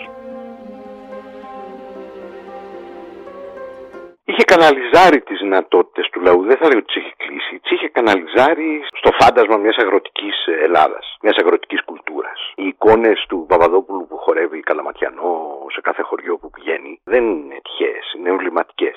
Δηλαδή υπάρχει για τους ε, δικτάτορες ε, πράγματι λαός και φτιάχνεται μια λαϊκότητα η οποία ως επιτοπλίστων όμως είναι μια λαϊκότητα που οι ίδιες οι λαϊκές μάζες τείνουν να ξεπεράσουν. Θα έλεγα ότι η αντίφαση μεγάλη είναι ανάμεσα σε αυτή τη λαϊκότητα που έχει μια φαντασιωσική ίσως αλλά έντονη αγροτικότητα, μια Ελλάδα της υπαίθρου ας πούμε και της αυθεντικής έκφρασης. Αυτό είναι που προτείνει η δικτατορία σαν πολιτισμικό μοντέλο μαζί με την θρησκεία βεβαίως και όλη την ιδέα μιας αυθεντικής καλής κοινότητας ενώ απ' την άλλη αυτό που αναπτύσσεται και θα το δούμε και με το φοιτητικό κίνημα αλλά και με άλλες δυνάμεις που μπορεί να μην είναι τόσο πολιτικοποιημένες είναι η ζωή στην πόλη, η αστική ζωή και αυτή που, που την εστερνίζεται και την προάγει η νεολαία που είναι ένα καινούριο υποκείμενο που εμφανίζεται εκείνη την εποχή και που είναι πολύ πιο δυτικότροπο από αυτό που προάγει η Χούτα.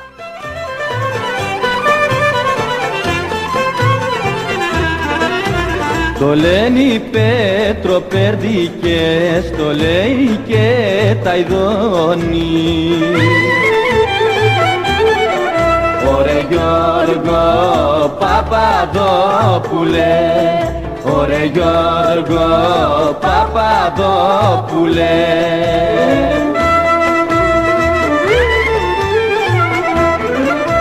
Για σένα μιλάει ο Ντουνιάς, για σένα καμαρώνει.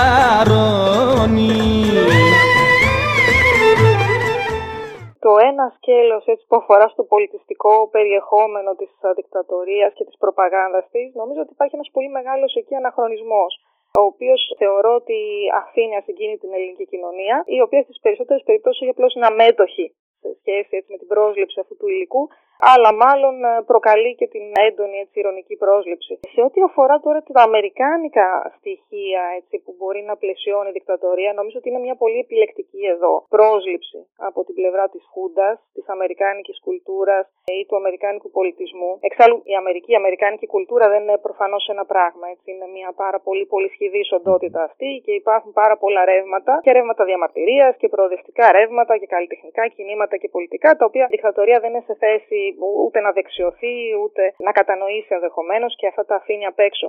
Αλλά ακόμα και τα στοιχεία τα οποία υιοθετεί η δικτατορία προσανατολισμένη σε ένα είδος, αν θέλετε, οικονομικού αυταρχικού εξυγχρονισμού, ακόμα και σε αυτά τα στοιχεία η χρήση που κάνει είναι εξαιρετικά επιφανειακή και μάλλον αποσπασματική. Και εδώ είναι ενδιαφέρον ότι ένα από τα στοιχήματα της δικτατορίας σε ό,τι αφορά το δικό της όραμα έτσι, εξυγχρονισμού πολιτισμικού και κοινωνικού στην Ελλάδα, περνούσε μέσα από τις εξαγγελίες της για μεταρρύθμιση στην τριτοβάθμια εκπαίδευση. Εκεί υποσχόταν ότι θα ανανεώσει τα ελληνικά πανεπιστήμια, θα τα φέρει σε επαφή με την έρευνα, με τις τεχνολογικές καινοτομίες εποχής.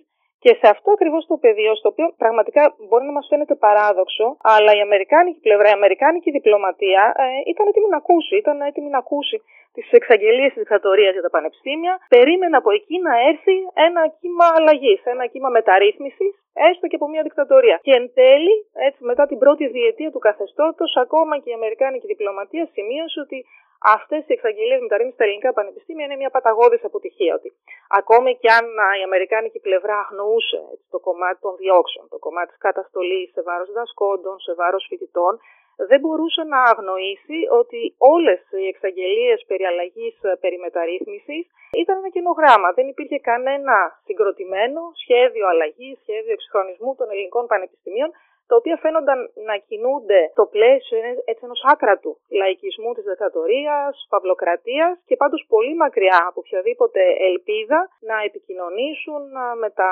επιστημονικά και τεχνολογικά ρεύματα που εκείνη την εποχή άκμαζαν στη Δύση ή να βελτιώσουν τον τρόπο λειτουργίας τους. Είναι πάρα πολύ ενδιαφέρουσες καταγραφές που έχουμε τόσο από την Αμερικάνικη Πρεσβεία της Αθήνας όσο και από το προξενείο της Θεσσαλονίκης πάρα πολύ σημαντικές καταγραφές για τα τεκτενόμενα στη τριτοβάθμια εκπαίδευση και τις ε, πραγματικά αποδιοργανωτικές παρεμβάσεις του καθεστώτος ε, στην κατεύθυνση αυτή. Φαίνονταν λοιπόν ότι τα ελληνικά πανεπιστήμια ήταν ένα καζάνι που έβραζε και όχι μόνο λόγω του πολιτικού αυταρχισμού και του αντιφιλελεύθερου προφανώς πλαισίου που είχε επιβάλει η δικτατορία στη λειτουργία τους, αλλά και γιατί φαίνονταν να ασφικτιούσαν πολιτισμικά, φαίνονταν να είναι απολύτως αποκομμένα από οποιαδήποτε ελπίδα έτσι να συνδεθούν με ευρύτερα ρεύματα καινοτομίας ή εξυγχρονισμού τους.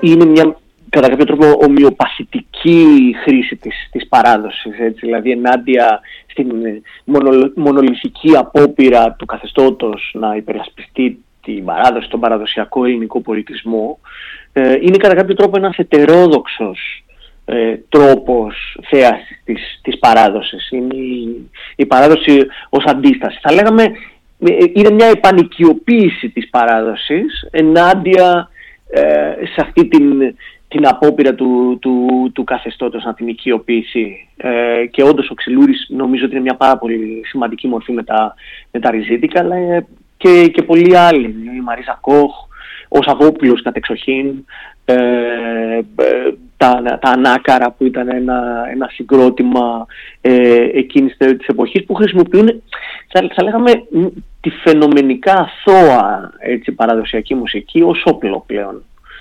Ε, είναι πολύ ενδιαφέρουσα αυτή, αυτή η προσπάθεια και γενικότερα το, η παράδοση την προσπαθούν να τη χρησιμοποιήσουν ε, ως αντιαυταρχικό θα, θα λέγαμε ρεπερτόριο ε, αλλά πειραγμένη παράδοση και αυτό είναι κάτι το οποίο το λέει η Κοχ ε, σε μια συνέντευξή της δηλαδή έλεγε αλλάζαμε τους στίχους, οι, οι, οι στίχοι ε, γινόντουσαν περίεργοι, γινόντουσαν σουρεαλιστικοί, βάζαμε ηλεκτρική κιθάρα, πειραγμένη ηλεκτρική κιθάρα.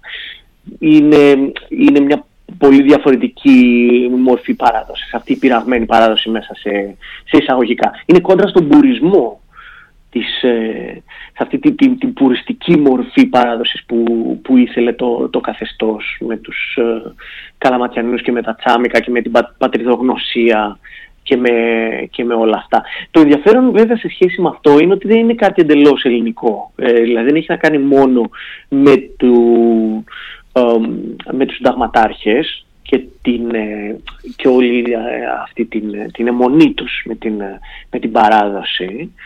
Ε, ε, το βλέπουμε, βλέπουμε κάτι αντίστοιχο ε, σε σχέση με το folk που να έχει ξεκινήσει στις Ηνωμένες Πολιτείες από πολύ νωρίτερα με τον Pete Seeger, τον Bob Dylan φυσικά, με την Joan Baez δηλαδή προσπαθούν να χρησιμοποιήσουν τη folk παράδοση ε, ως κομμάτι μιας καινούριας, ενός καινούριου ριζοσπαστικού ρεπερτορίου αλλάζοντας κατά κάποιο τρόπο το πρόσημό της. Ε, επίσης εν μέρη το βλέπουμε στην, ε, στην Ισπανία και την Πορτογαλία γιατί και εκεί βλέπουμε καθεστώτα τα οποία έχουν μια αιμονή ε, με την παράδοση πάλι με τη μουσική είτε αυτό είναι φλαμένκο στην Ισπανία είτε είναι τα φάδο στην Πορτογαλία ε, πάλι βλέπουμε ότι παίζουν ένα διτό ρόλο ε, αυτά τα μουσικά ρεπερτόριας σε αυτές τις χώρες και σε αυτά τα καθεστώτα. Είναι και τοπικοί σύλλογοι που και αυτοί συνδέονται με, με όλο αυτό δηλαδή μετά την, ε, την επαναφορά του δικαιώματος που συνέρχεσαι και του συνεταιρίζεστε, που νομίζω είναι άριστα συνδεδεμένη με τη δημιουργία διαφόρων συλλόγων. Είχε, έχει να κάνει με το χώρο δράσης που, που έλεγα πριν, που επέτρεπε κατά κάποιο τρόπο η, α, η ελεγχόμενη φιλελευθεροποίηση. Και μέσα το, μέσα σε αυτούς τους τοπικούς ε, συλλόγους βλέπουμε ότι προσπαθεί να γίνει μια χρήση της, της παράδοσης ενάντια στο, στο καθεστώς. Και είναι κάποια πολύ σημαντικά στελέχη του αντιδικτατορικού φοιτητικού κινήματος που προέρχονται ακριβώς μέσα από τους, ε, τοπικούς συλλόγους. Ε, σκέφτομαι ο Σύλλογος Κριτών για παράδειγμα, είναι μια πολύ σημαντική τέτοια περίπτωση. Η Ιωάννα Καριστιάνη που ήταν κατά κάποιο τρόπο η αίρια του, του φοιτητικού κινήματος είχε μια πολύ έντονη δράση σε αυτόν τον, τον τοπικό σύλλογο.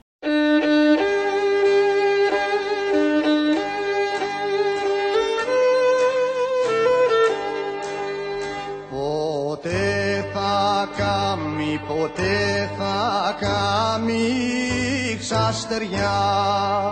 Ε, ποτέ θα φλεβαρίσει ποτέ θα φλεβαρίσει. Να πάρω το, να πάρω το του φέτσι μου. Ε, θα ξεκινήσω νομίζω από το τελευταίο. Έτσι, πουθενά σε κανένα γεωγραφικό σημείο του κόσμου. Δεν θα βρούμε έναν ε, απόλυτα καθαρό αντιαμερικανισμό, δηλαδή έναν αντιαμερικανισμό που να απορρίπτει συγχρόνως την Αμερική ως πολιτική οντότητα, την Αμερική ως εξωτερική πολιτική και συγχρόνως να απορρίπτει κάθε έκφανση της Αμερικής ως πολιτισμού, έτσι, ως αμερικανισμού, ως τρόπο οργάνωσης της κοινωνίας, της οικονομίας. Δεν υπάρχει αυτό. Συνηθέστερα βρίσκουμε εκδοχές απόρριψης των ΗΠΑ και δεξίωσης άλλων πτυχών τους. Αυτή είναι η πιο συνηθέστερη μορφή του αντιαμερικανισμού. Γι' αυτό και συχνά διακρίνουμε ανάμεσα σε αυτό που λέμε πολιτικό αντιαμερικανισμό και πολιτισμικό. Οι δύο αυτές διαστάσεις, πολιτικός και πολιτισμικός, μπορεί να συνεπάρχουν. Αλλά δεν χρειάζεται να τις έχουμε και τις δύο συγχρόνως, διαρκώς και στην ίδια ένταση. Άρα εδώ η Ελλάδα δεν θα ήταν εξαίρεση, έτσι δηλαδή στην ανάπτυξη ενός πολιτικού αντιαμερικανισμού, παράλληλα με την υιοθέτηση στοιχείων από αυτό που θα λέγαμε ότι είναι το αμερικάνικο μοντέλο, την οικονομία, την κοινωνία, τον πολιτισμό, την μαζική κουλτούρα ή την κατανάλωση. Αυτά τα δύο μπορούν κάλλιστα να συνεπάρχουν. Τώρα η δικτατορία δεν είναι μια αφετηρία του ελληνικού αντιαμερικανισμού, σίγουρα είναι μια περίοδος καθοριστική προκειμένου τα βασικά χαρακτηριστικά του ελληνικού αντιαμερικανισμού που είχαν διαμορφωθεί στη μετεφυλιακή περίοδο να αποκτήσουν μεγαλύτερη ένταση και κυρίως να διαδοθούν σε ευρύτερα ακροατήρια. Εμένα η υπόθεσή μου είναι ότι ο ελληνικός αντιαμερικανισμός έχει τις ρίζες του στα τέλη της δεκαετίας του 40, ξεκινάει από το χώρο της αριστεράς ως συνέπεια της αμερικάνικης επέμβασης στον εμφύλιο πόλεμο και μετά τη σύνδεση των ΗΠΑ με την μετεφυλιακή καχεκτική δημοκρατία. Αλλά δεν θα πρέπει να ξεχνάμε και την πάρα πολύ σημαντική επίδραση που έχει η ανάδυση του κυπριακού ζητήματος από τα μέσα της δεκαετίας του 1950 στην ελληνική δημόσια σφαίρα. Εκεί το αίτημα για ένωση της Κύπρου με την Ελλάδα και αυτό που προσλαμβάνεται ότι είναι η αρνητική στάση των Ηνωμένων Πολιτειών και της Δύσης απέναντι σε ένα ελληνικό εθνικό θέμα έχει σαν αποτέλεσμα να δούμε εμφάνιση αντιαμερικανικών τάσεων στη δεκαετία του 50 και στην αντικομουνιστική ελληνική δεξιά. Και επίσης, εκείνη την περίοδο έχουμε και την ανάδυση ενός πολιτισμικού αντιαμερικανισμού και σε ελληνικά συντηρητικά ακροατήρια. Αν διαβάσει κανείς τις εφημερίδες της εποχής, θα δει πολύ ενδιαφέρουσες συμπτώσεις που δεν μας είναι προφανείς. Θα δει δηλαδή συγχρόνως την Εκκλησία της Ελλάδος και την Αυγή να καταγγέλουν από κοινού τη διαβρωτική επίδραση των Αμερικάνικων ταινιών ή της μουσικής jazz στα ελληνικά ήθη και έθιμα, στον ελληνικό πολιτισμό. Άρα έχουμε καταβολές του αντιαμερικανισμού προγενέστερες ε, της δικτατορίας, οι οποίες κιόλας περιλαμβάνουν και αυτό που συζητήσαμε προηγουμένως, δηλαδή τη δεκαετία του 60, όταν η θεματική των εθνικών θεμάτων, αντίθεση των ΗΠΑ προς τα ελληνικά εθνικά δίκαια, θα πούμε έτσι, έτσι όπως τα καταλαβαίνει η κοινή γνώμη της τότε εποχής, συναντάει μια συνολικότερη κριτική απέναντι στα χαρακτηριστικά που είχε πάρει με την φιλία δημοκρατία. Δηλαδή, ο αντιαμερικανισμός συναντάει εκεί το αίτημα για πολιτικό εκδημοκρατισμό. Η δεκαετία του 60 φέρνει στα όρια της, τη μετεφυλιακή δημοκρατία, καθώς δείχνει ποια είναι τα όρια μεταξύ του θεσμικού και του κοινωνικού εξυγχρονισμού. Και εκεί ο αντιαμερικανισμός αρχίζει να αποκτά διαπαραταξιακά χαρακτηριστικά, τα οποία όμως θα ενταθούν στη μεταπολίτευση μετά το 1974.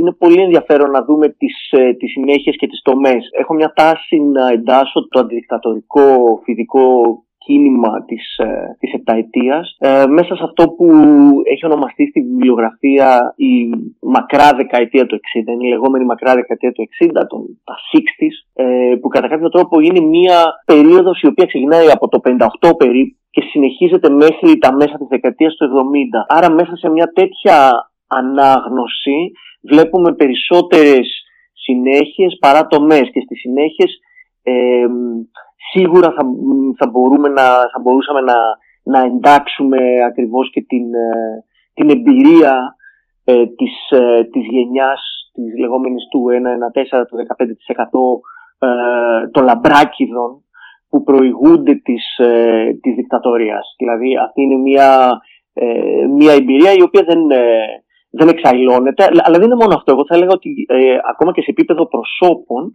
η πρώτη γενιά η οποία έρχεται αντιμέτωπη με το βάναυσο καθεστώς των, ε, των συνταγματαρχών είναι ακριβώς η γενιά των λαμπράκιδων. Δηλαδή το βλέπουμε προσωποποιείται σε αυτούς, ζητείται από αυτούς μια λύση και μάλιστα είναι, είναι και μια, μια πολύ δύσκολη στιγμή θα έλεγα αυτό το πέρασμα από την ε, ειρηνική διαμαρτυρία των λαμπράκιδων, το πέρασμα στα παράνομα δίκτυα, στην υπόγεια δράση, στην παράνομη δράση από το 67 και μετά. Είναι μια, ένα πολύ δύσκολο, πολύ τραυματικό πέρασμα αυτών των, των ανθρώπων. Ε, αλλά οι πρώτες ε, οι, ε, αντιδικτατορικές ε, οργανώσεις, οι μεγάλες αντιδικτατορικές οργανώσεις, το ΠΑΜ ε, μέχρι τον πρώτο Ρίγα Φεραίο, ε, εν μέρη το ΠΑΚ, είναι οργανώσεις οι οποίες και εν μέρη και η δημοκρατική αντίσταση είναι οργανώσεις οι οποίες τελεχώνονται ακριβώς από ανθρώπους που είχαν την εμπειρία των, ε, των διεκδικήσεων, των συγκρούσεων πριν από το 1967. Και εκεί είναι το, επαναλαμβάνω, ένα πολύ μεγάλο στίχημα για αυτούς ε, πώς θα μπορέσουν να, να βρουν ένα, τρό- ένα νέο τρόπο δράσης σε ένα πολύ πολύ δύσκολο συγκείμενο, δηλαδή με τον συνδικαλισμό να έχει απαγορευτεί, με τα ε, πανεπιστήμια να βρίσκονται σε μια νέκρα, εννοείται ε, με τις φοιτητικές εκλογές ε, να είναι εκτός νόμου. Ε, άρα είναι μια πολύ δύσκολη, μια πολύ δύσκολη στιγμή. Ε, Παρ' όλα αυτά, επαναλαμβάνω, είναι μια εμπειρία η οποία προφανώς δεν χάνεται ε, αυτή. Δηλαδή μπορούμε, μπορούμε να δούμε και συνέχειες στη φοιτητική, στη φοιτητική δράση.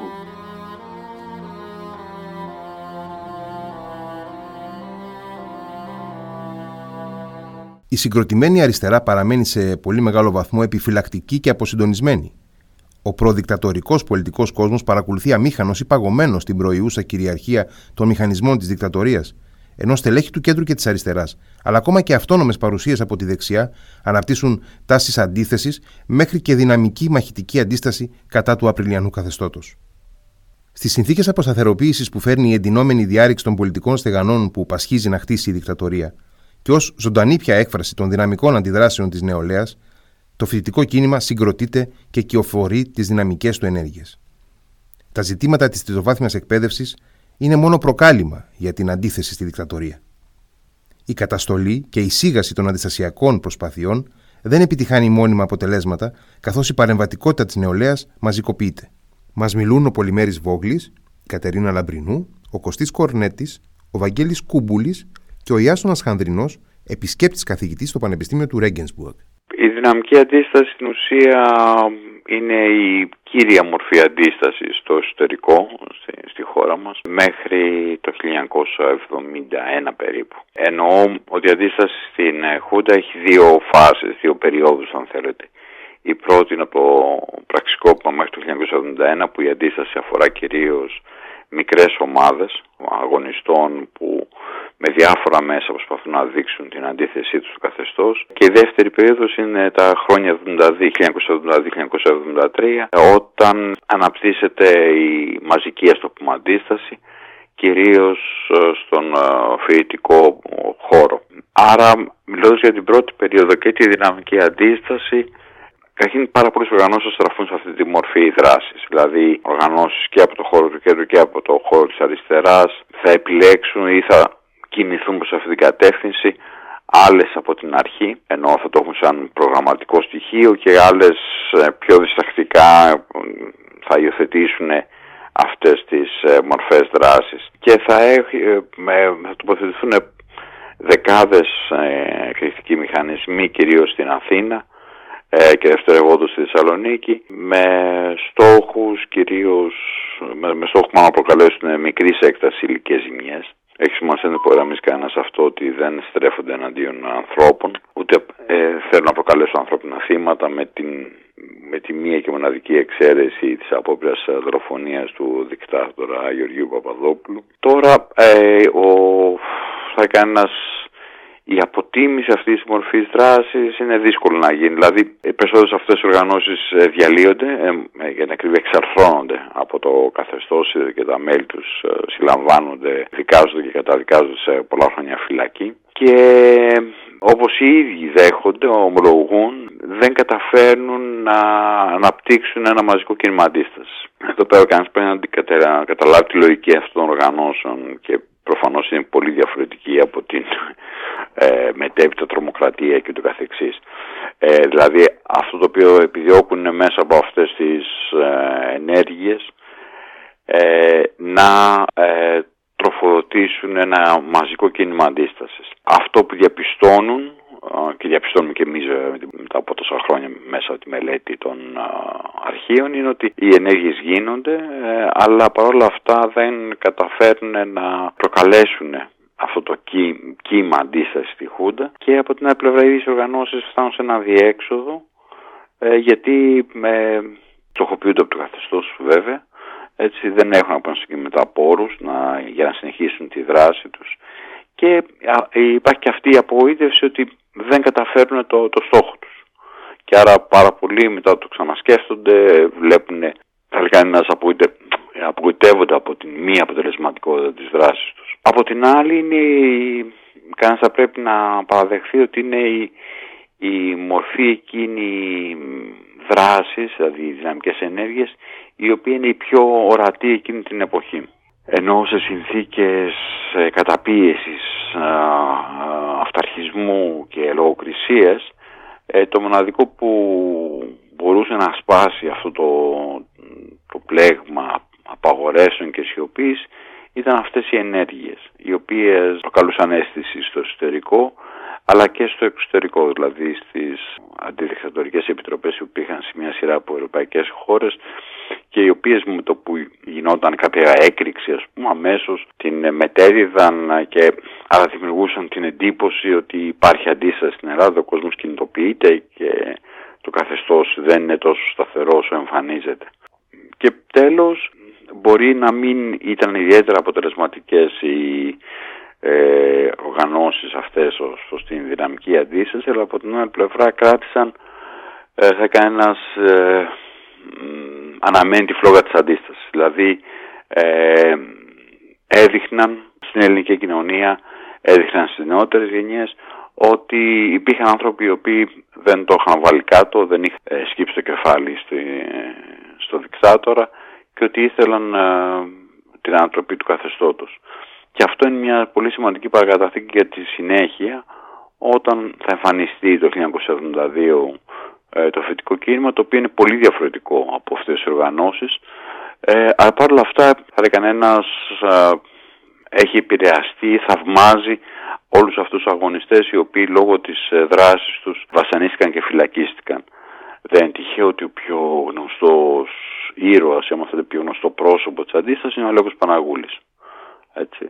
Λόγω ακριβώς της ενέργειάς του, της απόπειρας δολοφονίας του Γεωργίου Παπαδόπουλου, ε, ο οποίος λειτουργεί σαν σύμβολο γενικά της αντίστασης. Το μεσημέρι πάνε στο γραφείο Μέτρο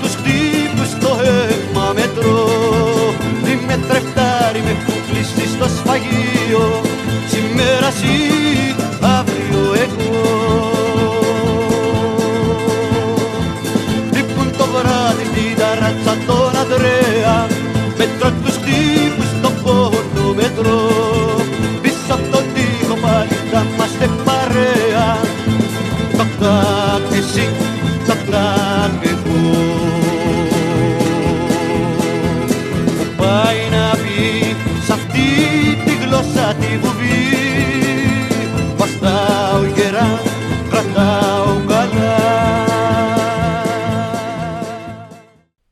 διάρκεια της δικτατορίας η ελληνική αριστερά κινείται σε τρεις χωρικές επικράτειες.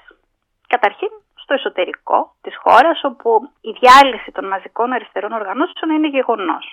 Όπως και οι συλλήψεις. Η δικτατορία έχει βρει την ελληνική αριστερά προετοίμαστη οργανωτικά. Το χτύπημα που επιτυγχάνουν οι κατασταλτικοί μηχανισμοί είναι εκτενές. Το στελεχικό δυναμικό του κόμματος θα βρεθεί σε φυλακές και τόπους εξορίας, στην Αίγινα, τη Λέρο. Το γεγονός ότι δεν υπήρξε κάποιο σχέδιο επαφών, δεν λειτουργήσαν κανόνες συνωμοτικότητας, δεν υπήρξαν ασφαλή σπίτια. Είναι ενδεικτικό για το ότι εδώ δεν περίμενε ότι θα γίνει πραξικόπημα τέτοιου τύπου. Η άλλη επικράτεια που κινείται η ελληνική αριστερά είναι η Ανατολική Ευρώπη και η Σοβιετική Ένωση, όπου βρίσκεται ο μηχανισμός του Κομμουνιστικού Κόμματος, το πολιτικό γραφείο, εξόριστος από την επομένη του εμφυλίου, καθώς και σημαντικές κοινότητες πολιτικών προσφύγων τέως μαχητών του Δημοκρατικού Στρατού. Η τρίτη επικράτεια είναι η Δυτική Ευρώπη, και αυτό είναι μια έτσι, εξαιρετικά κομβική περιοχή σε αυτή τη φάση. Υπάρχουν εκεί κοινότητες Ελλήνων οικονομικών μεταναστών καθώς και φοιτητών και διανοουμένων. Είναι αρκετά μαζικές κοινότητες όπου η ΕΔΑ έχει ήδη πριν τη δικτατορία σημαντικές οργανώσεις. Είναι οι κοινότητες αυτές που θα παίξουν καταλητικό ρόλο μετά την 21η Απριλίου καθώς θα αποτελέσουν πυρήνες αντιδικτατορικής δραστηριότητας. Θα δημιουργήσουν δίκτυα με ξένες οργανώσεις, φοιτητικές ή εργατικές ενεργοποιώντα ενεργοποιώντας την ευρωπαϊκή αντιδικτατορική αλληλεγγύη, θα λειτουργήσουν ως πομπή με έντυπα ή εκδηλώσεις για την ενημέρωση της κοινής γνώμης στο εξωτερικό για τα όσα συμβαίνουν στην Ελλάδα, θα οργανώσουν ακτιβιστικές δράσεις, δραστηριότητες κατά την επίσκεψη πολιτικής ηγεσίας της Χούντας σε ευρωπαϊκές πρωτεύουσες, θα φτιάξουν δίκτυα υποδοχής αυτοεξόριστων ή προσφύγων λόγω της δικτατορίας, δίκτυα μεταφοράς ανθρώπων, πληροφοριών και υλικών. Αυτή είναι η μία διάσταση, ας την πούμε η εξωστρεφής. Η άλλη διάσταση είναι η εσωστρεφή, αυτή της εσωκομματικής σύγκρουσης που εκτελήσεται στους κόλπους του Κομμουνιστικού Κόμματος και τη ΕΔΑ ήδη πριν το πραξικόπημα και αφορά την οργανωτική μορφή και το ιδεολογικό περιεχόμενο του κόμματος της ελληνικής αριστεράς. Η παλαιότερη διαφωνία αφορούσε το χαρακτήρα της ΕΔΑ, αν θα είναι με τοπικό σχήμα, δηλαδή μαρξιστικό, λενινιστικό κόμμα ή αν θα επιδιωκόταν και με ποιο τρόπο η αυτόνομη παρουσία του Κουκουέ στην Ελλάδα. Μια διαφωνία που αφορούσε και τον καθοδηγητικό ρόλο. Αν τον καθοδηγητικό ρόλο για την ελληνική αριστερά είχε το πολιτικό γραφείο του Κουκουέ στην Ανατολική Ευρώπη ή οι άνθρωποι της ΕΔΑ ε, στην Ελλάδα. Με την κήρυξη της δικτατορίας το Κουκουέ επανειδρύεται ουσιαστικά ως αυτοτελές κόμμα πέρα και πάνω από την ΕΔΑ που μετατρέπεται ουσιαστικά σε ένα άδειο και έλυφος. Για τη διάσταση αυτή, την εσωκομματική, η 21η Απριλίου δεν είναι μια σαφής χρονική τομή. Προφανώς το Κομμουνιστικό Κόμμα αναμορφώνεται μέσα στη δικτατορία, όχι όμως αποκλειστικά εξαιτίας της σύγκρουσης με το καθεστώς. Η περίοδος είναι πλούσια σε γεγονότα, ε, κομφικότερα προφανώς συνομάζει το 68 και κυρίως η Σοβιετική καταστολή της Άνοιξης της Πράγας. Είναι το ζήτημα επί του οποίου οι κομμουνιστές οφείλουν να τοποθετηθούν και στην πραγματικότητα να καταδικάσουν ή όχι τη Σοβιετική Ένωση, τη μεγάλη Σοβιετική πατρίδα για τους κομμουνιστές. Αυτό είναι το μείζον το οποίο θα δώσει πολιτικό περιεχόμενο σε μια διάσπαση που έχει ξεκινήσει νωρίτερα επί του οργανωτικού και επί της κομματικής λειτουργίας. Αυτό θα παραγάγει δύο διαφορετικά κομμουνιστικά κόμματα τελικά. Η δικτατορία συμπίπτει χρονικά με μια περίοδο παγκόσμια έκρηξη της υποκειμενικότητας, αμφισβήτησης των ιεραρχιών, πολυδιάσπασης του αριστερού σύμπαντος. Αυτή η πληθυντικότητα αντικατοπτρίζεται αναπόφευκτα και στις αντιδικτατορικές οργανώσεις. Οι λόγοι όμως που η αντιδικτατορική δραστηριότητα δεν υπήρξε μαζική δεν έχουν να κάνουν με την ταυτοτική αυτή πολυφωνία και το γεγονός ότι δεν υπήρξε ένα ενιαίο και αραγές μέτωπο της αριστεράς κατά τη διάρκεια της Χούντας.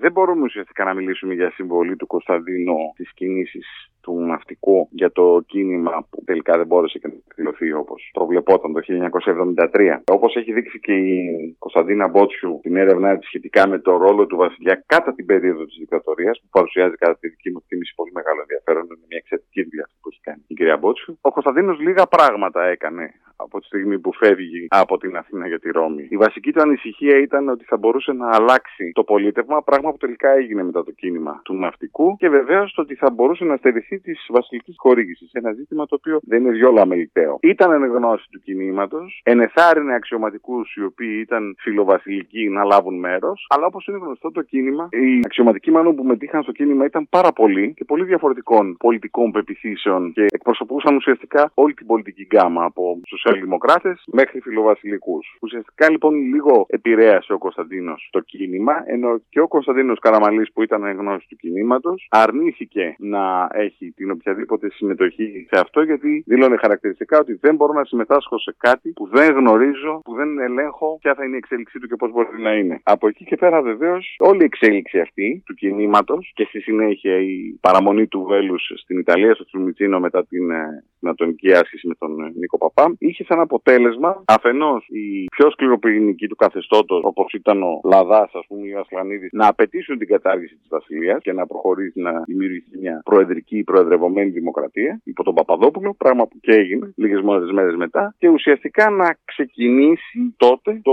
πείραμα του Παπαδόπουλου που έφτασε μέχρι την πρωθυπουργοποίηση Μαρκεζίνη και το λεγόμενο πείραμα Μαρκεζίνη, την προσπάθεια δηλαδή της φιλελευθερωποίησης. Υπό αυτή την έννοια λοιπόν πρέπει να πούμε ότι το κίνημα είχε συνέπειες ως προς τον τρόπο λειτουργίας της Χούντας. Η Χούντα αλλάζει μετά το κίνημα του ναυτικού του 1973 ή προσπαθεί να αλλάξει, εν πάση περιπτώσει. Τι συνέπειε αυτή της αλλαγής τις γνωρίζουμε, δεν προχώρησε ουσιαστικά γιατί για πάρα πολλούς λόγους που εκφεύγουν τώρα της ε, συζήτησής μας. Σίγουρα έπαιξε ένα ρόλο και το πιο σημαντικό ίσως γεγονός ήταν ότι αποδείχθηκε πως στο κίνημα συμμετείχαν πολύ περισσότεροι αξιωματικοί από όσους συνελήφθησαν. Κάτι το οποίο η δικτατορία απέκρυψε τότε με το δικό της τύπο να προσπαθεί να πει ότι δεν ήταν τόσοι πολλοί όσοι συμμετείχαν. Ήταν μια δράκα αξιωματικών οι οποίοι θέλησαν να κάνουν ένα πραξικόπημα και αυτό ήταν όλο. Αυτό όμως το γεγονός ότι η Χούντα γνώριζε ότι μετήχε σχεδόν η μεγάλη πλειοψηφία των αξιωματικών του ναυτικού και δεν μπορούσε φυσικά να τους συλλάβει όλους ή να τους εκτοπίσει ή να τους κυνηγήσει ή να τους βασανίσει. Έγινε μόνο με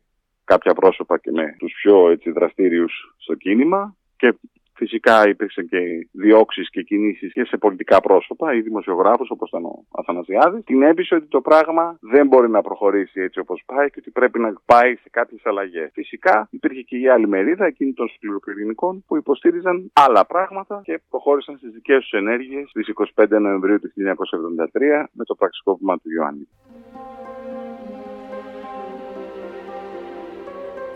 Προδιαγεγραμμένο γεγονός η κατάληψη του Πολυτεχνείου εκείνη τη μέρα που έγινε σίγουρα δεν ήταν, ε, δεν μπορούμε να το πούμε αυτό. Δεν ήταν κάτι το οποίο προγραμμάτιζε κανείς. Απ' την άλλη είναι σίγουρο ότι εκείνη τη χρονιά, ήδη από τα τέλη του 1972, η κατάσταση στα πανεπιστήμια σιγόβραζε. Υπήρχε δηλαδή ένα πραγματικό φοιτητικό κίνημα το οποίο κατακτούσε σιγά σιγά την αυτοπεποίθησή του, τη συνείδησή του, την αντιχουντική του συνείδηση και βέβαια δεν πρέπει να ξεχνάμε ότι μιλάμε για ένα καθεστώς που έμπαινε στον 7ο χρόνο κυριαρχίας του και είχε αρχίσει να δείχνει πολύ έντονα σημάδια φθοράς. Απόδειξε ότι προσπαθούσε και το ίδιο να βγει από τα, από τα δικά του αδιέξοδα. Η φιλελευθεροποίηση που επιχειρούσε τότε το καθεστώς Παπαδόπουλου και το δημοψήφισμα κατά της μοναρχίας που είχε προηγηθεί το ίδιο καλοκαίρι του 1973 είναι σημάδια που δείχνουν ότι υπήρχε μια φθορά που έδινε χώρο σε όλο το δυνατόν μεγαλύτερη αμφισβήτηση από την πλευρά της κοινωνίας.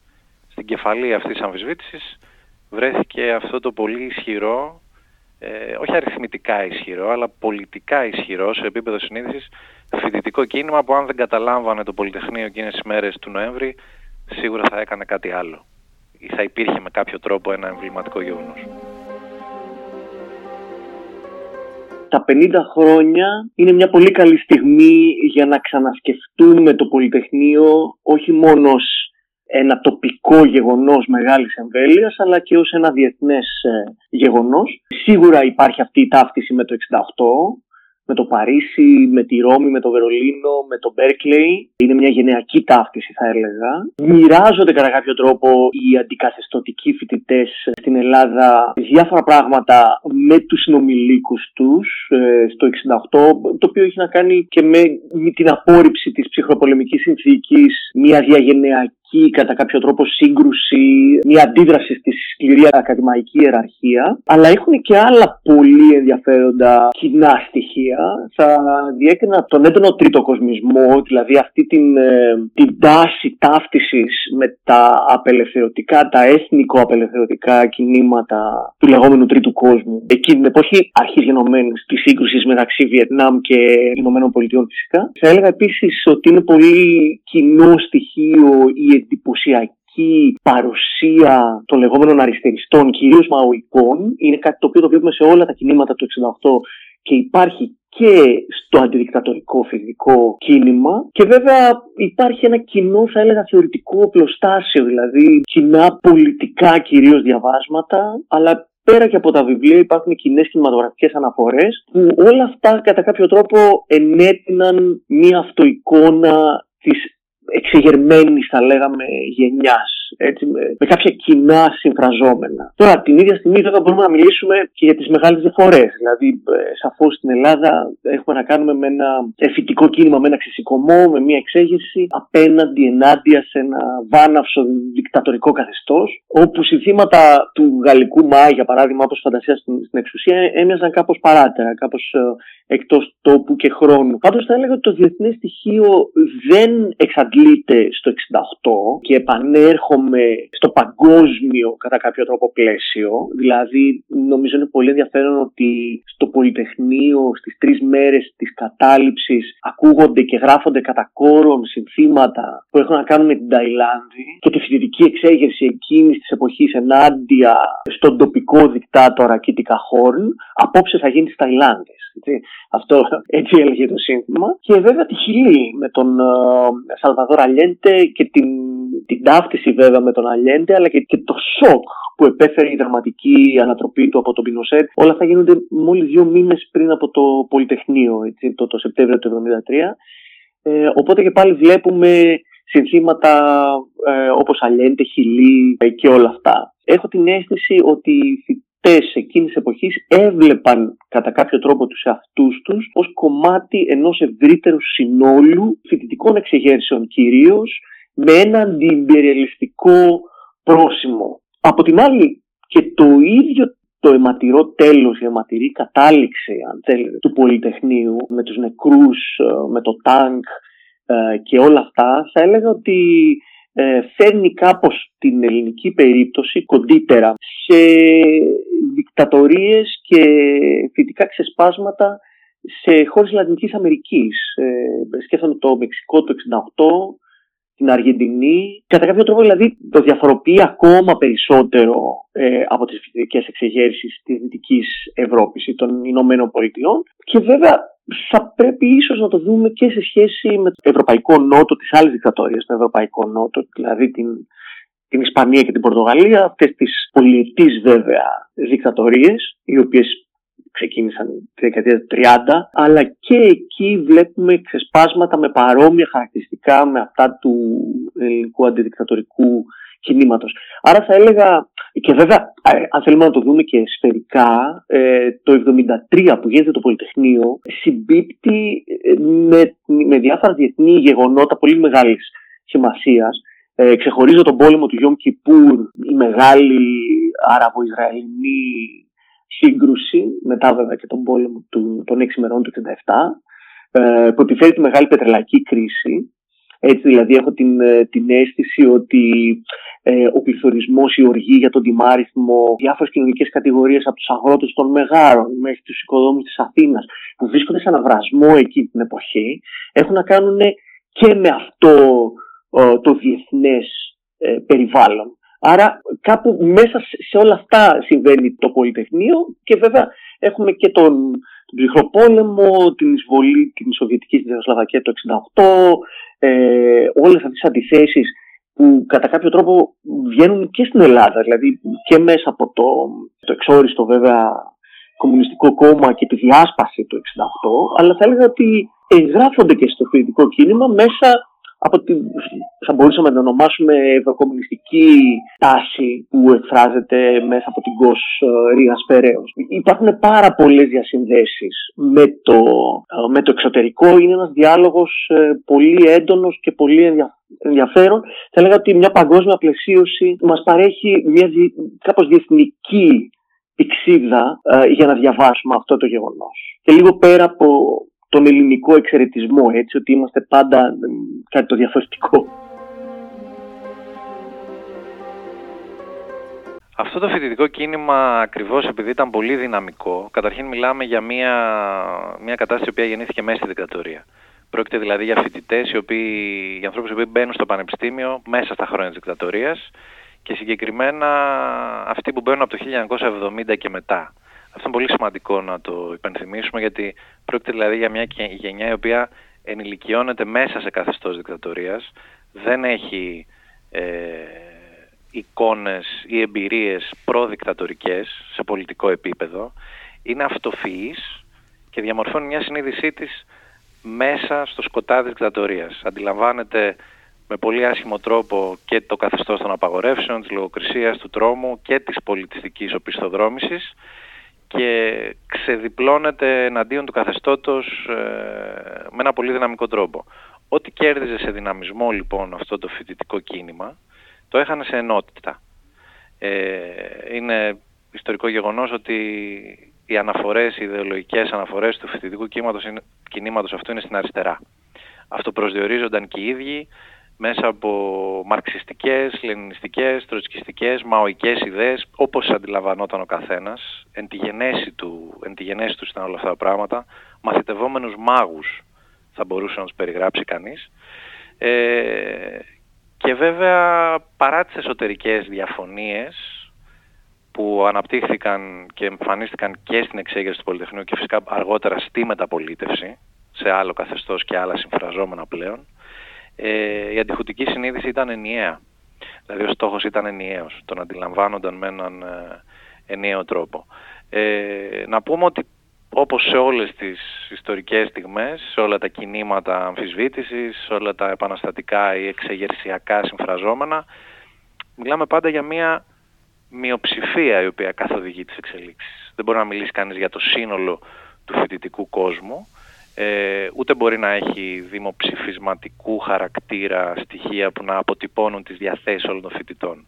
Μπορεί όμως να πει κανείς ότι η νεολαία πραγματικά άκουγε θετικά οποιαδήποτε, οποιοδήποτε κοντράρισμα των φοιτητών ε, με τη δικτατορία. Γιατί επαναλαμβάνω ότι για την νεολαία ειδικά αυτό το καθεστώς, το καθεστώς συνταγματαρχών, δεν σήμαινε μόνο καθεστώς απαγορεύσεων και πολιτικής ανελευθερίας, αλλά και μιας τρομακτικής πολιτιστικής οπισθοδρόμησης, με το οποίο ήταν ασυμβίβαστο, δεν θα μπορούσε να συμβαστεί ένας νέος της εποχής. Όχι μόνο φοιτητές, αλλά και μαθητές ε, κλπ. Το σύνολο δηλαδή της νεολαίας. Έχουμε να κάνουμε με διαφορετικές γενιές από τη στιγμή που έχουμε την, ε, την ε, καθίδρυση της, ε, ε, της δικτατορίας και μετά. Δηλαδή έχουμε μια νέα γενιά η οποία κατά κάποιο τρόπο γνωρίζει καλύτερα, μπορεί να κινείται καλύτερα ε, μέσα σε αυτά τα δεδομένα της ε, δικτατορίας γιατί τη βρίσκει ακριβώς ε, σε μια, στην εφηβεία της θα έλεγα, είναι ακόμα μαθητές όταν γίνεται το, το πραξικόπημα, άρα ενηλικιώνονται μέσα στην ίδια τη δικτατορία. Ε, και από αυτή την άποψη όταν μπαίνουν πλέον στο πανεπιστήμιο νομίζω ότι γνωρίζουν κάπως καλύτερα πώς λειτουργεί το καθεστώς και πώς να πλήξουν το καθεστώς. Δηλαδή είναι ακριβώς αυτή η γενιά η οποία αποφασίζει να λειτουργήσει μέσω της μαζικής δράσης και όχι μέσω των ε, υπογείων δικτύων. Γιατί μέχρι εκείνη τη στιγμή, ούτως ή άλλως, μιλάμε για το 1972 που εμφανίζεται πλέον μασικά το αντιδικτατορικό φυσικό κίνημα, οι παράνομες, οι λεγόμενες παράνομες οργανώσεις έχουν ήδη ε, αποδεκατιστεί. Αλλά είναι ενδιαφέρον και πρέπει να το δούμε και σε σχέση με το ίδιο το καθεστώς. Ε, δηλαδή έχω την αίσθηση ότι κατά κάποιο τρόπο η αποχώρηση της πρώτης γενιάς, των το λαμπράκιδων, του 15%, δηλαδή των ανθρώπων που έχουν αυτή την εμπειρία όπως λέγαμε πριν, που είναι η γενιά η οποία βρίσκει αυτή την παγωμένη ε, κατάσταση των πρώτων ετών της, ε, της δικτατορίας, αυτή τη διαδέχεται η δεύτερη γενιά και είναι ακριβώς η δεύτερη γενιά η οποία συμπίπτει και με το άνοιγμα μέσα σε πολλά εισαγωγικά της δικτατορίας ε, η οποία προσπαθεί να, να εισάγει μια κάποια ελεγχόμενη φιλελευθεροποίηση. Το πείραμα της λεγόμενης ελεγχόμενης φιλελευθεροποίησης δεν ξεκινάει με το Μαρκεζίνη ε, το 1973.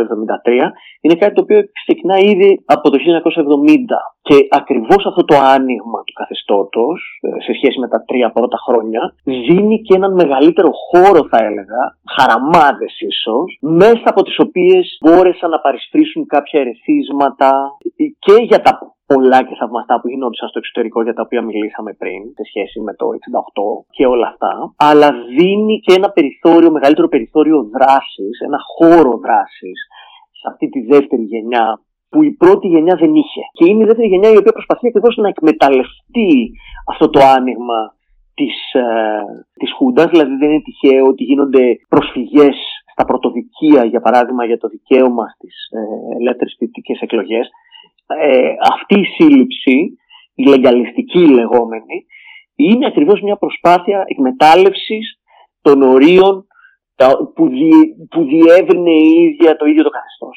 Το δεύτερο ενδιαφέρον σε σχέση με αυτή τη, τη δεύτερη γενιά, μπορούμε να την πούμε κοόρτη ίσως, ε, αν όχι γενιά, γιατί είναι πολύ λίγα τα χρόνια που, που, που χωρίζουν ε, τις, τις δύο γενιές για τις οποίες μιλάω. Πολιτικές γενιές είναι πιο πολύ παρά ε, βιολογικές. Ε, η δεύτερη λοιπόν αυτή κόρτη, οι ε, παιδιά που ενηλικιώνονται κατά τη διάρκεια του καθεστώτος και που όπως είπα το, θα το κατανοούσαν καλύτερα ε, και το καθεστώς και την εποχή ε, και τα τροτά του καθεστώτος θα εκμεταλλεύονταν τις πολιτικές ευκαιρίες που θα δίνονταν, που ήταν κοντύτερα ε, στη, στη μαζική δράση. Νομίζω το πολύ ενδιαφέρον με ένα μεγάλο ε, μέρος αυτών των παιδιών είναι ότι πολλά από αυτά τα παιδιά ήταν είτε από αστικές οικογένειες, ε, μέσω αστικές οικογένειες, είτε από οικογένειες οι οποίες δεν είχαν ε, αριστερή δράση. Ε, θέλω να πω ότι ήταν, προέρχονταν από ένα background υπεράνω πάσης υποψίας. Πολλοί από αυτούς έχω στο νου μου κυρίως τα παιδιά που δημιούργησαν την Ελληνοευρωπαϊκή Κίνηση Νέων, την ΕΚΙΝ, που προέρχονταν ακριβώς από τέτοιες οικογένειες, από κάποια δίκτυα που είχαν δημιουργηθεί σε ιδιωτικά σχολεία όπως τη Λεόντιο ή το Αμερικάνικο Κολέγιο. Και είναι πολύ ενδιαφέρον αυτό γιατί διαφοροποιούνται από τους λαμπράκιδες. Δηλαδή δεν είναι πια οι λεγόμενοι επικίνδυνοι πολίτες του παρελθόντος σε εισαγωγικά και εδώ χρησιμοποιώ μια έκφραση της ανθρωπολόγου Νίνης Πανουργιά. Άρα είναι πολύ πιο δύσκολο και για το ίδιο το καθεστώς ε, να τους ε, καταλογογραφήσει. Ε, δεν, δεν λειτουργούν οι όροι με τους οποίους στιγματίζονταν μέχρι εκείνη την εποχή οι αριστεροί ε, με βάση την προηγούμενη δράση τους, τις οικογενειακές καταβολές και όλα αυτά. Και αυτό κατά τη γνώμη μου είναι πάρα πολύ, πολύ ενδιαφέρον. Αυτό που προσπαθεί να κάνει η δικαστορία είναι στην ουσία να απομονώσει ε, την, την αντίσταση, δηλαδή να δείξει ότι το καθεστώς είναι πανίσχυρο, ότι έχει την αποδοχή ε, της κοινωνίας και από την άλλη πλευρά να στιγματίσει ως αναρχικούς, τρομοκράτες, όσους ε, εμπλέκονται στην αντίσταση. Επίσης έχει έναν, ε, και αυτό δεν πρέπει να το ξεχνάμε ούτε να το υποτιμάμε, ένα πολύ αποτελεσματικό κατασταλτικό μηχανισμό. Γι' αυτό και πάρα πολλοί άνθρωποι συλλαμβάνονται σχετικά γρήγορα εξαιτία της δράσης τους. Δηλαδή θα έκανε ένας μηχανισμός παρακολούθησης και συλλογής πληροφοριών ε, για την, ε, στο πούμε, αντιδικτατορική κίνηση ε, είναι πάρα πολύ καλά οργανωμένος. Και αυτό είχε φανεί από την αρχή. Δηλαδή εννοώ από το ε, πραξικόπημα όταν συνέλαβε χιλιάδες ανθρώπους και κυρίως ε, αριστερούς και τους εκτόπισες στη Γιάρο. Δηλαδή ήταν, είχε προετοιμαστεί πολύ καλά και το πραξικόπημα το ίδιο, δηλαδή η, η βία κατάληψη εξουσίας, αλλά και η καταστολή κάθε ενδεχόμενης ενέργειας κατά ε, των πραξικοπηματιών. Και αυτό ακριβώς έθετε και τα όρια ε, στην όποια δυνατότητα να υπάρξει αντίσταση στη Χούντα. Αυτό που θα ήθελε κανείς να προσθέσει είναι ότι το λάθος που κάνει η δικτατορία είναι ότι είναι αρκετά σίγουρη για τον εαυτό της. Δηλαδή από ένα σημείο και μετά θεωρείται έχει λήξει η υπόθεση αντίστασης, αφορά μόνο ελάχιστους ανθρώπους και άρα βιάζεται να δείξει ένα δημοκρατικό προσωπείο το πω έτσι. Και γι' αυτό προχωρά από το 1969 και μετά στην άρση της λογοκρισίας, με αποτέλεσμα να σταδιακά να αρχίσουν να εμφανίζονται διάφορα εντός εισαγωγικών ανατρεπτικά βιβλία και δηλαδή να, να υπάρχει ένας, μια άνθηση ε, στον χώρο των ιδεών που βέβαια οι ιδέες οι οποίες ήταν ενάντια στο, στο καθεστώς και οι οποίες οι ιδέες τροφοδότησαν ε, τους νέους εκείνης εποχής ε, οι οποίοι αργότερα θα εξεγερθούν στο, στο Πολυτεχνείο.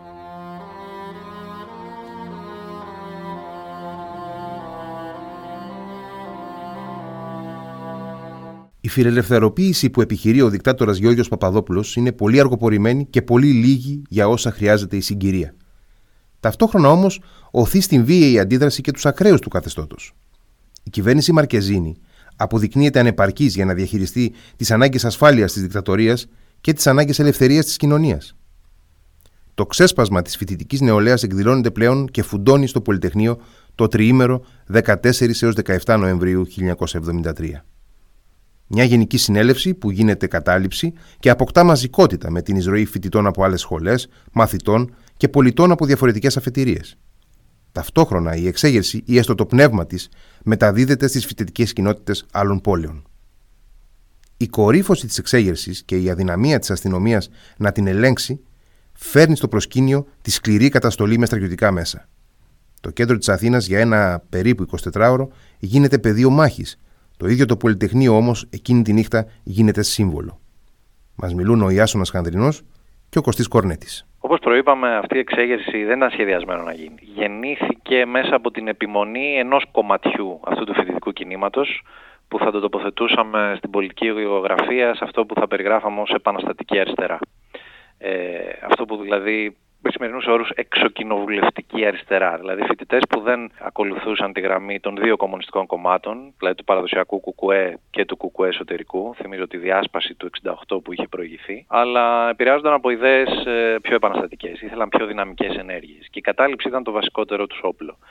Αυτή λοιπόν η μικρή ομάδα, φοιτητές διαφόρων σχολών, αριθμητικά μικρή ομάδα, πέτυχε και κατάφερε να γίνει η κατάληψη την Τετάρτη 14 Νοεμβρίου ε, με την, παρά την αντίδραση των άλλων κομματιών του φοιτητικού κινήματος, οι οποίοι τελικά μέσα σε αυτή τη φοβερή δυναμική των γεγονότων, γιατί δημιουργήθηκε μια αιστεία κατάληψης, μια αιστεία αναταραχής όπως θα έλεγαν οι κυβερνώντες της εποχής, αντιλαμβάνεται ότι αυτό το πράγμα πιάνει, αρχίζει και προσέρχεται κόσμος και τελικά υπερβαίνουν τις ίδιες τους τις αναστολές και ρίχνουν ανοιχτά το σύνθημα του αντιχουτικού αγώνα. Δηλαδή μια κατάληψη που ξεκινά δειλά, μοδιασμένα, χωρίς αφή στόχο, μέσα από τη δυναμική των γεγονότων, σε ένα πολύ πυκνό τριήμερο, το πρωί της Παρασκευής 16 Νοεμβρίου, τη μέρα δηλαδή της κορύφωσης, έχουμε ένα πλαίσιο, πλατφόρμα, μανιφέστο, που ζητάει άμεση λύση του πολιτικού ζητήματος, δηλαδή πτώση της δικτατορίας και αποκατάσταση των δημοκρατικών ελευθεριών. Ένα βήμα προς τα μπρος, ένα άλμα ποιοτικό,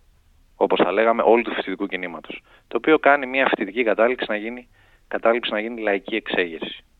Είναι το αντιχουντικό στοιχείο αυτό το σύνθημα που κινητοποιεί τελικά τις μάζες της εξέγερσης του Πολυτεχνείου.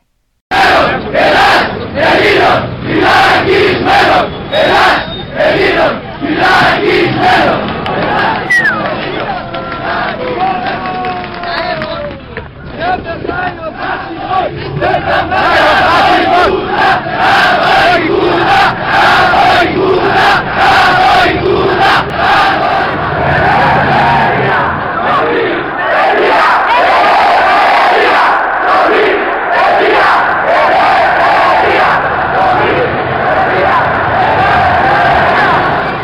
ζήτημα εκείνη την εποχή για τους φοιτητές, για το φοιτητικό κίνημα, δηλαδή την αντιχουντική μερίδα της νεολαίας, να το πούμε πιο γενικά, ήταν πώς θα επικοινωνήσει τα συνθήματά της και τις αναζητήσεις της σε ευρύτερα ακροατήρια. Αυτό δεν ήταν καθόλου εύκολο, αντίθετα ήταν το πιο δύσκολο ζητούμενο αυτού του πολιτικού αγώνα που έκαναν οι φοιτητές. Πώς θα πάρουν τον κόσμο με το μέρος τους, πώς θα κερδίσουν τη λαϊκή συμπαράσταση θα πρέπει να φανταστεί κανείς μια κατάληψη η οποία ξεκινάει μέρα μεσημέρι στο κέντρο της Αθήνας, μια Τετάρτη, με τους φοιτητές να προσπαθούν να ξεπεράσουν την αμηχανία τους πώς θα συνδεθούν με τον κόσμο που περνάει έξω από το Πολυτεχνείο. Πώς θα πείσουν τους περαστικούς τι είναι αυτό το οποίο συμβαίνει εδώ μέσα. Πώς θα ρίξουν τα συνθήματα που θα πιάσουν ε, την πλειοψηφία του κόσμου, αν όχι την πλειοψηφία μεγάλους αριθμούς.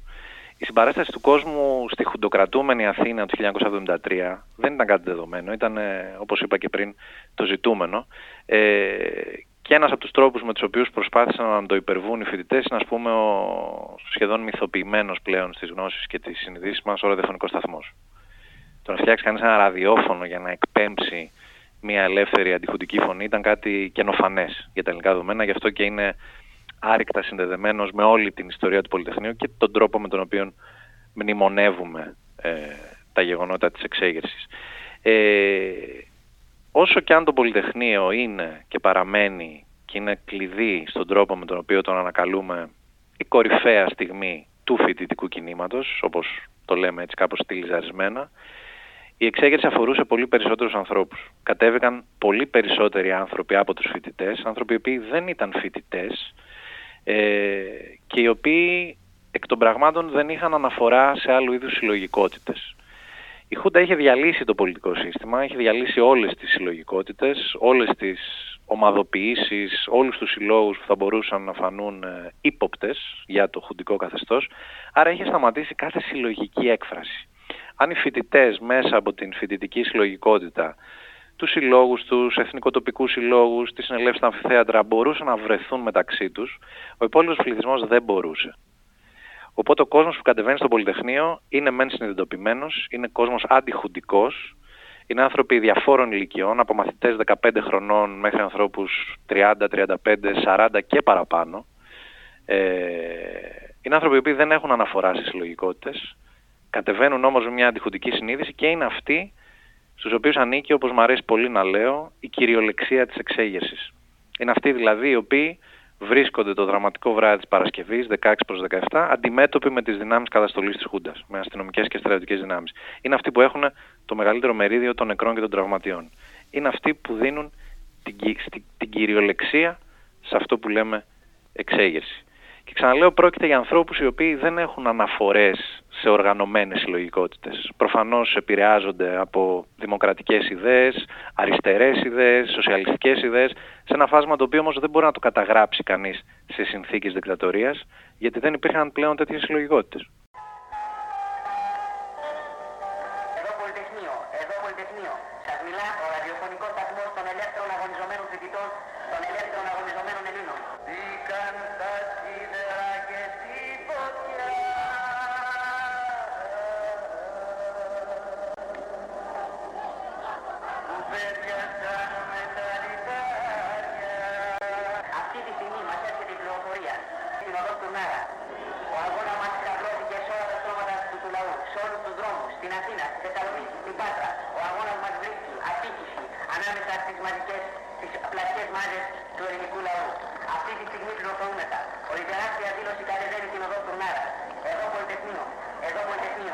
Πολυτεχνείο ξεκινάει από λίγες εκατοντάδες φοιτητές. Είναι ουσιαστικά οι φοιτητές οι οποίοι ούτως ή άλλως έχουν κινητοποιηθεί ενάντια στο καθεστώς τα, τα προηγούμενα χρόνια, κυρίως από το 1972 και μετά. Άρα, εγώ, ε, η αλήθεια είναι ότι δεν μπορώ να μιλήσω ε, με, με ποσοτικά, με ακριβή ποσοτικά ε, δεδομένα. Ε, μιλάμε για κάποιες εκατοντάδες. Ε, αυτό, είναι το, αυτό είναι το νούμερο.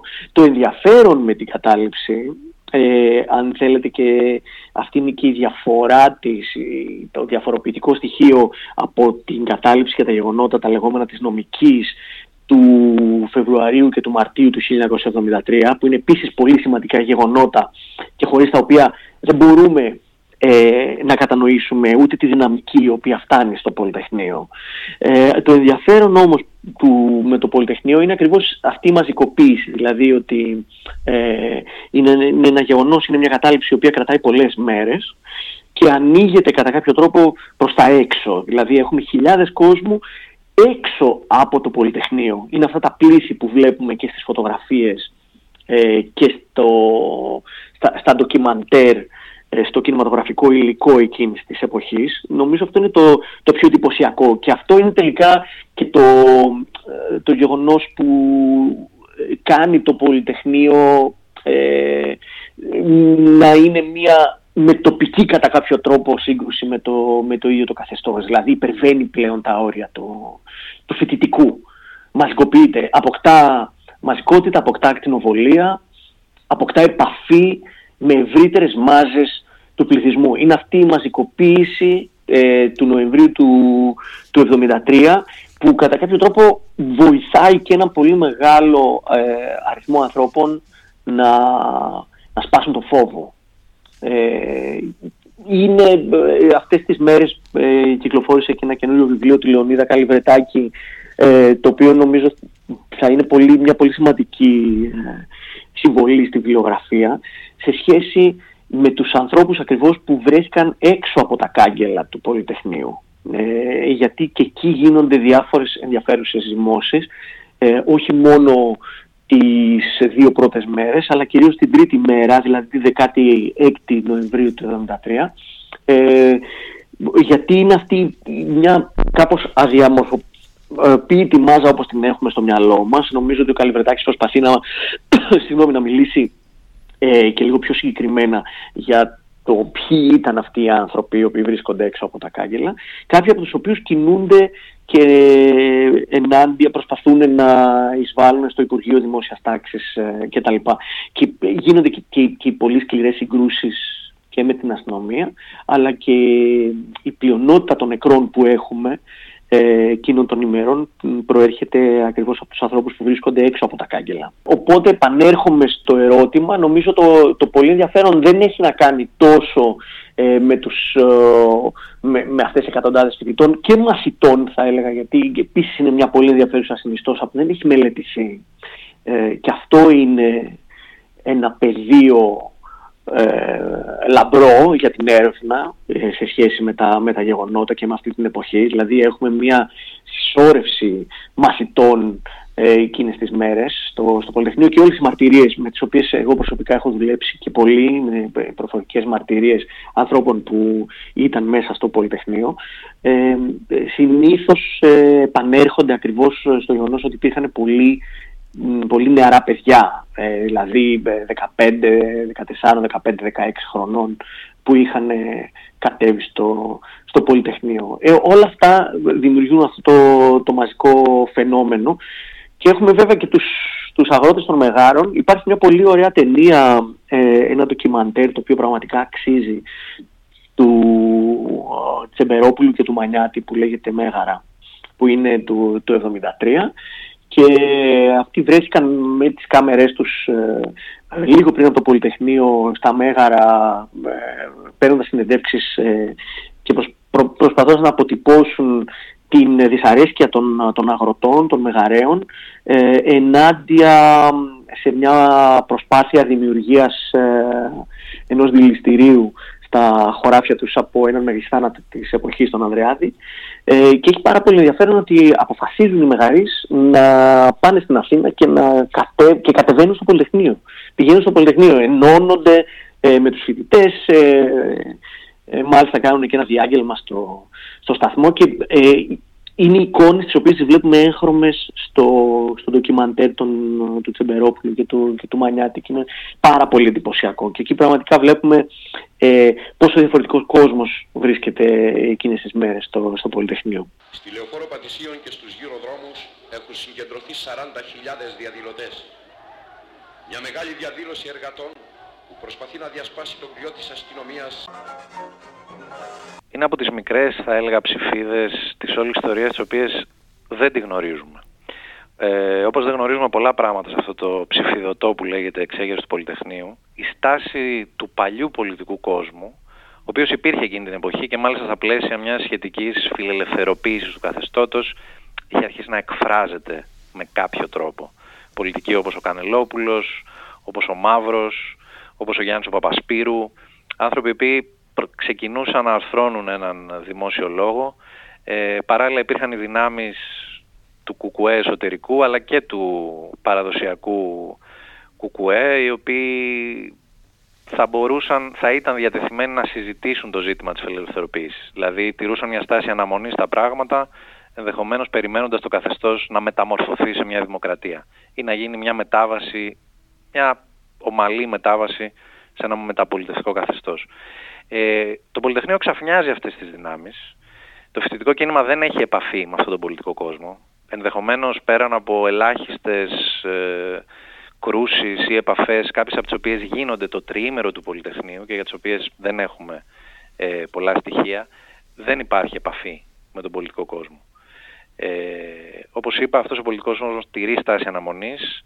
Υπάρχουν κάποια μικρά περιστατικά όπως ο Κανελόπουλος ο οποίος με το αυτοκίνητό του περνάει έξω από το Πολυτεχνείο και γίνεται δεκτός με πολύ θετικό τρόπο από το πλήθος ε, των διαδηλωτών. Ουσιαστικά όμως δεν υπάρχει πολιτική κάλυψη του Πολυτεχνείου. Είναι μια εξέγερση την οποία κινητοποιεί το φοιτητικό κίνημα, την οποία πλαισιώνουν μάζες πολιτών ανοργάνωτες, όπως ε, είπαμε και προηγουμένως, και οποιαδήποτε συζήτηση περί κηδεμόνευσης ή κάποιας τάσης ή κάποιας ιδεολογικής κατεύθυνσης που επιχείρησε να πατρονάρει την όλη ιστορία αφορά κυρίως το μετά. Δηλαδή αφορά ερμηνείες και εκ των υστέρων αναγνώσεις που κυρίως τις βλέπει κανείς ένα χρόνο αργότερα στη μεταπολίτευση σε εντελώς άλλα συμφραζόμενα.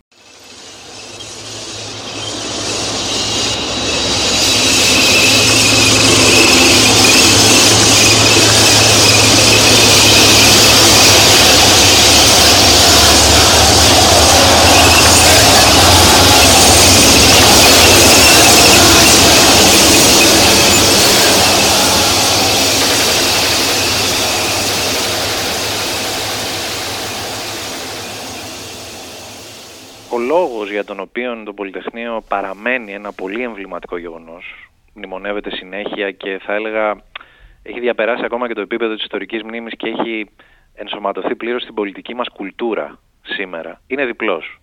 Ο ένας είναι λόγω του διαχρονικού συμβολισμού ενός άοπλου πλήθους το οποίο αντιπαρατίθεται με ένα πάνωπλο στρατιωτικό καθεστώς και αυτός είναι ένας απαράγραπτος συμβολισμός, δηλαδή δεν είναι μια ένοπλη εξέγερση.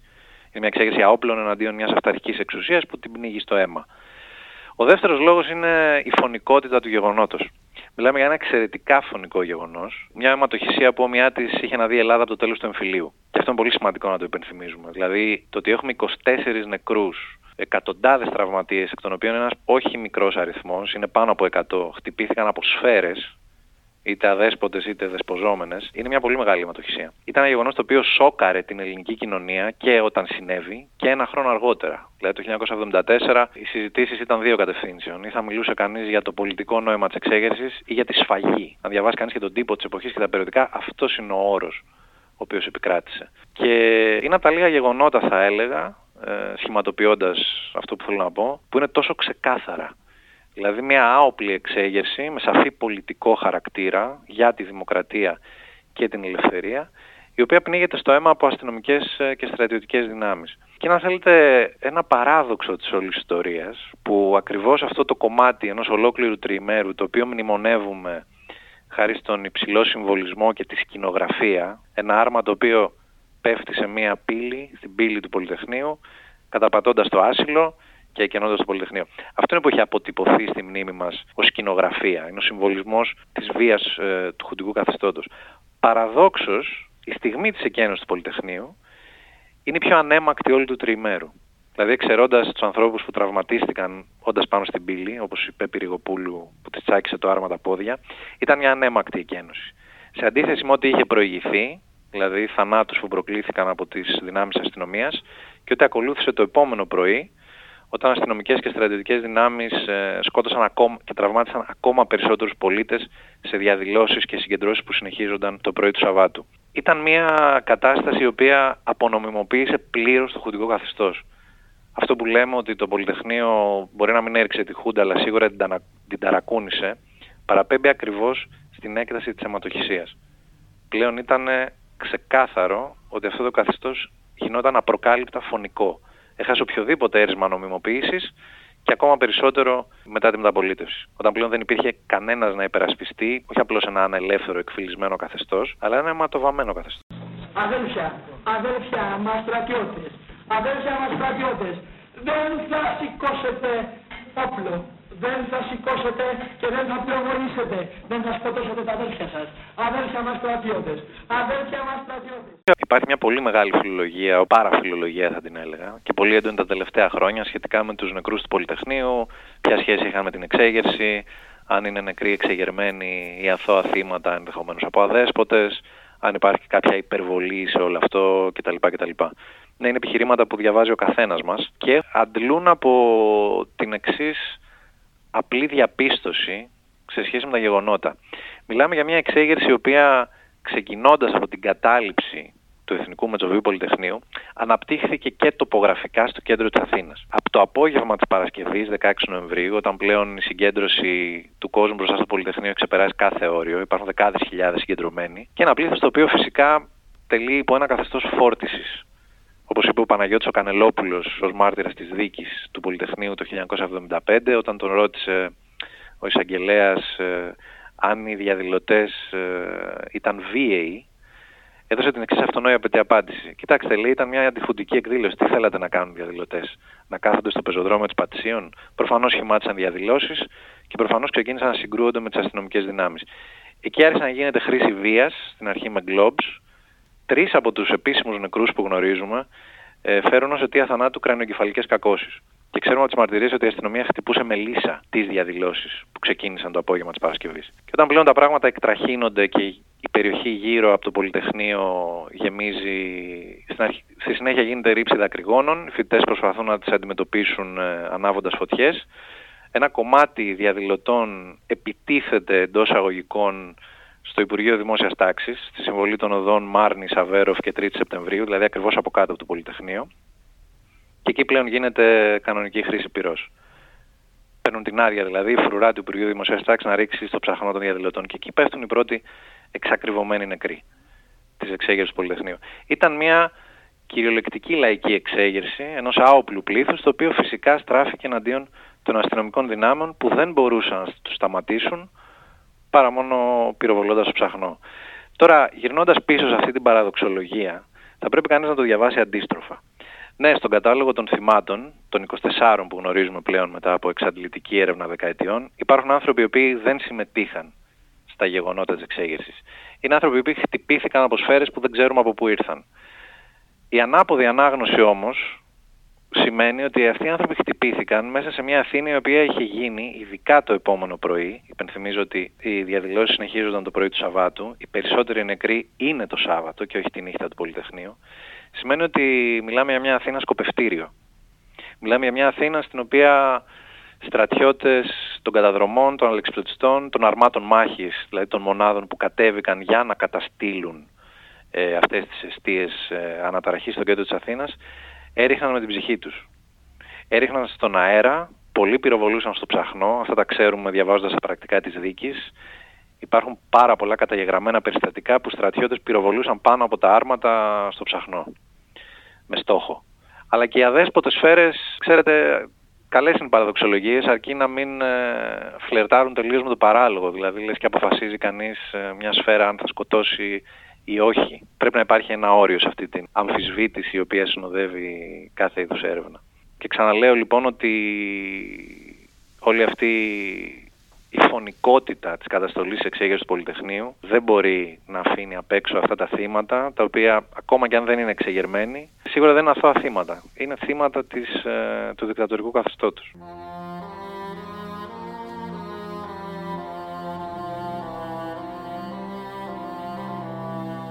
Η κατασταλτική συντριβή της εξέγερσης στις 17 Νοέμβρη και η επιβολή της δικτατορίας Ιωαννίδη μια εβδομάδα αργότερα, στις 25 του μήνα, σηματοδοτούν και την πιο σκοτεινή και δυσίωνη περίοδο της Χούντας. Παρακυβέρνηση, άγρια καταστολή, αποκορύφωση των συνωμοσιών, ένας ατέλειωτος χορός αχυρανθρώπων καθοδηγούν μια πορεία γρήγορης βήθησης σε ακόμα σκληρότερο αυταρχισμό. Η ενεργότερη και αφανέστερη από ποτέ εμπλοκή των Αμερικανών αλλά και η διαχείριση της πραγματικής εξουσίας από ένα κονκλάβιο σκληροπυρηνικών και ανεπίγνωστων κατώτερων αξιωματικών προοικονομούν την τραγωδία που έρχεται στην Κύπρο. Μια εθνική τραγωδία με σημάδια ανοιχτά μέχρι σήμερα, αλλά και με άμεση συνέπεια την κατάρρευση του σαθρού πολιτικά καθεστώτος. Ο δρόμος ανοίγει για την ομαλοποίηση και τον εκδημοκρατισμό της πολιτικής ζωής. Μαζί με την αποδρομή της Χούντας έρχεται αυτονόητα και η επανεκτίμηση της εξέγερσης του Πολυτεχνείου. Το Πολυτεχνείο γίνεται μύθος, θρύλος, εξειδανικεύεται ή αποδομείται, κυριαρχεί, γίνεται κοιτίδα της τρίτης ελληνικής δημοκρατίας και ταυτόχρονα και των κινήσεων άρνησης της νομιμοποίησής της από τα πιο ακραία σημεία του πολιτικού φάσματος. Κυρίως όμως φιλοξενεί, κλείνει μέσα του τον πόθο και την προσδοκία, τη λεβεντιά μιας υπερήφανης συνθήκης αντίστασης, αλλά και την προσπάθεια ατομικής ή συλλογικής συμπερίληψης στην χωρία όσων τόλμησαν ή έστω ονειρεύτηκαν να αντισταθούν, ακόμα όμως και όσων πολλών δεν τόλμησαν να κάνουν ούτε αυτό. Οι συνομιλητές μας καταθέτουν τις απόψεις τους για την περίοδο αυτή και για όσα άφησε ως αποτύπωμα βαθιά πάνω στο σώμα της μεταπολίτευσης. Το κίνημα του Ιωαννίδη το 25 Νοεμβρίου του 1973 είναι η κορύφωση της συνωμοσίας εντός του στρατού. Αυτό που έχει ουσία να καταλάβουμε ότι ο στρατός όχι απλώς παρεμβαίνει πολιτικά μέσα στη δεκαετία 50-60 και μέχρι την 21η αυτονομείται πολιτικά. Αποκτά δική του ταυτότητα πολύ που όλοι την ακολουθούν. Όλοι. Τεράστια πλειοψηφία των αξιωματικών. Δηλαδή, αν δείτε εκεί ποιοι βασανιστήκαν, ας πούμε, ο Μουστακλής, ο οποίος τον σακατέψαν, ήταν μια περίπτωση που δεν την ακολούθησε. Ήταν εκτός συνωμοσίας. Αλλά οι άλλοι θα θεωρούσαν τη συνωμοσία δεδομένη, θα ήταν εντός συνωμοσίας. Σκεφτείτε όμως ότι ο Παπαδόπουλος έχει μια ομάδα περί τους 300 αξιωματικούς δικούς του. Αυτοί λοιπόν ελέγχουν τις υποδιοικήσεις την 21η Απριλίου και έτσι εφαρμόζεται το πραξικό. Ο Ιωαννίδης, 25 Νοεμβρίου του 1973, έχει μόνο 100 και με αυτούς όμως ελέγχει τη διαδικασία.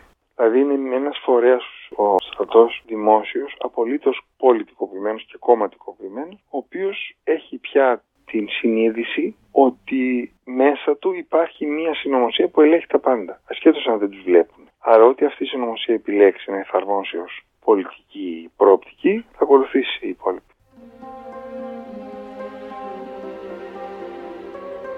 Στις 25 Νοεμβρίου του 1973 μπαίνουμε στην τέταρτη και τελευταία φάση της δικτατορίας. Ο ισχυρός άνδρας είναι ο Ιωαννίδης. Υπάρχει ένας επικίνδυνος διεισμός όμως, όπως αποδείχθηκε στην κρίση της Κύπρου το 1974. Υπάρχει μια τυπική δομή της εξουσίας. Υπάρχει τυπικά ένας πρόεδρος της Δημοκρατίας, ο στρατηγός Γκυζίκη, πρωθυπουργός, ο Αδαμάνιο Ανδρουτσόπουλο. Υπάρχει τυπικά επίσης μια ιεραρχία, μια αλυσίδα διοίκησης της ένοπλες δυνάμεις και υπάρχει βεβαίως και μια άτυπη ομάδα με επικεφαλής τον ταξίαρχο Ιωαννίδη, ο οποίος δεν έχει καμιά τυπική εξουσία. Παρ' όλα αυτά, όλες οι σοβαρές αποφάσεις ανάγονται σε αυτόν και υπάρχει και μια όρατη δομή. Υπάρχει, ας την αποκαλέσουμε έτσι, μια παραϊεραρχία η οποία διατρέχει τις ένοπλες δυνάμεις. Είναι προφανές ότι έχει μια διαλυτική επίδραση αυτός στη λειτουργία των ένοπλων δυνάμεων. Είναι κατεξοχήν ένας ορθολογικός μηχανισμός διοίκησης που δεν μπορεί να λειτουργεί επιτυχώς παρά μόνο ιεραρχικά. Δεν μπορεί, δεν μπορεί να λειτουργήσει αλλιώς ένα, ένα στράτευμα. Δεν γνωρίζουμε τι θα συνέβαινε και έχω την αφορμή αυτό πρόσφατα από μια συζήτηση στο πλαίσιο ενός συνεδρίου.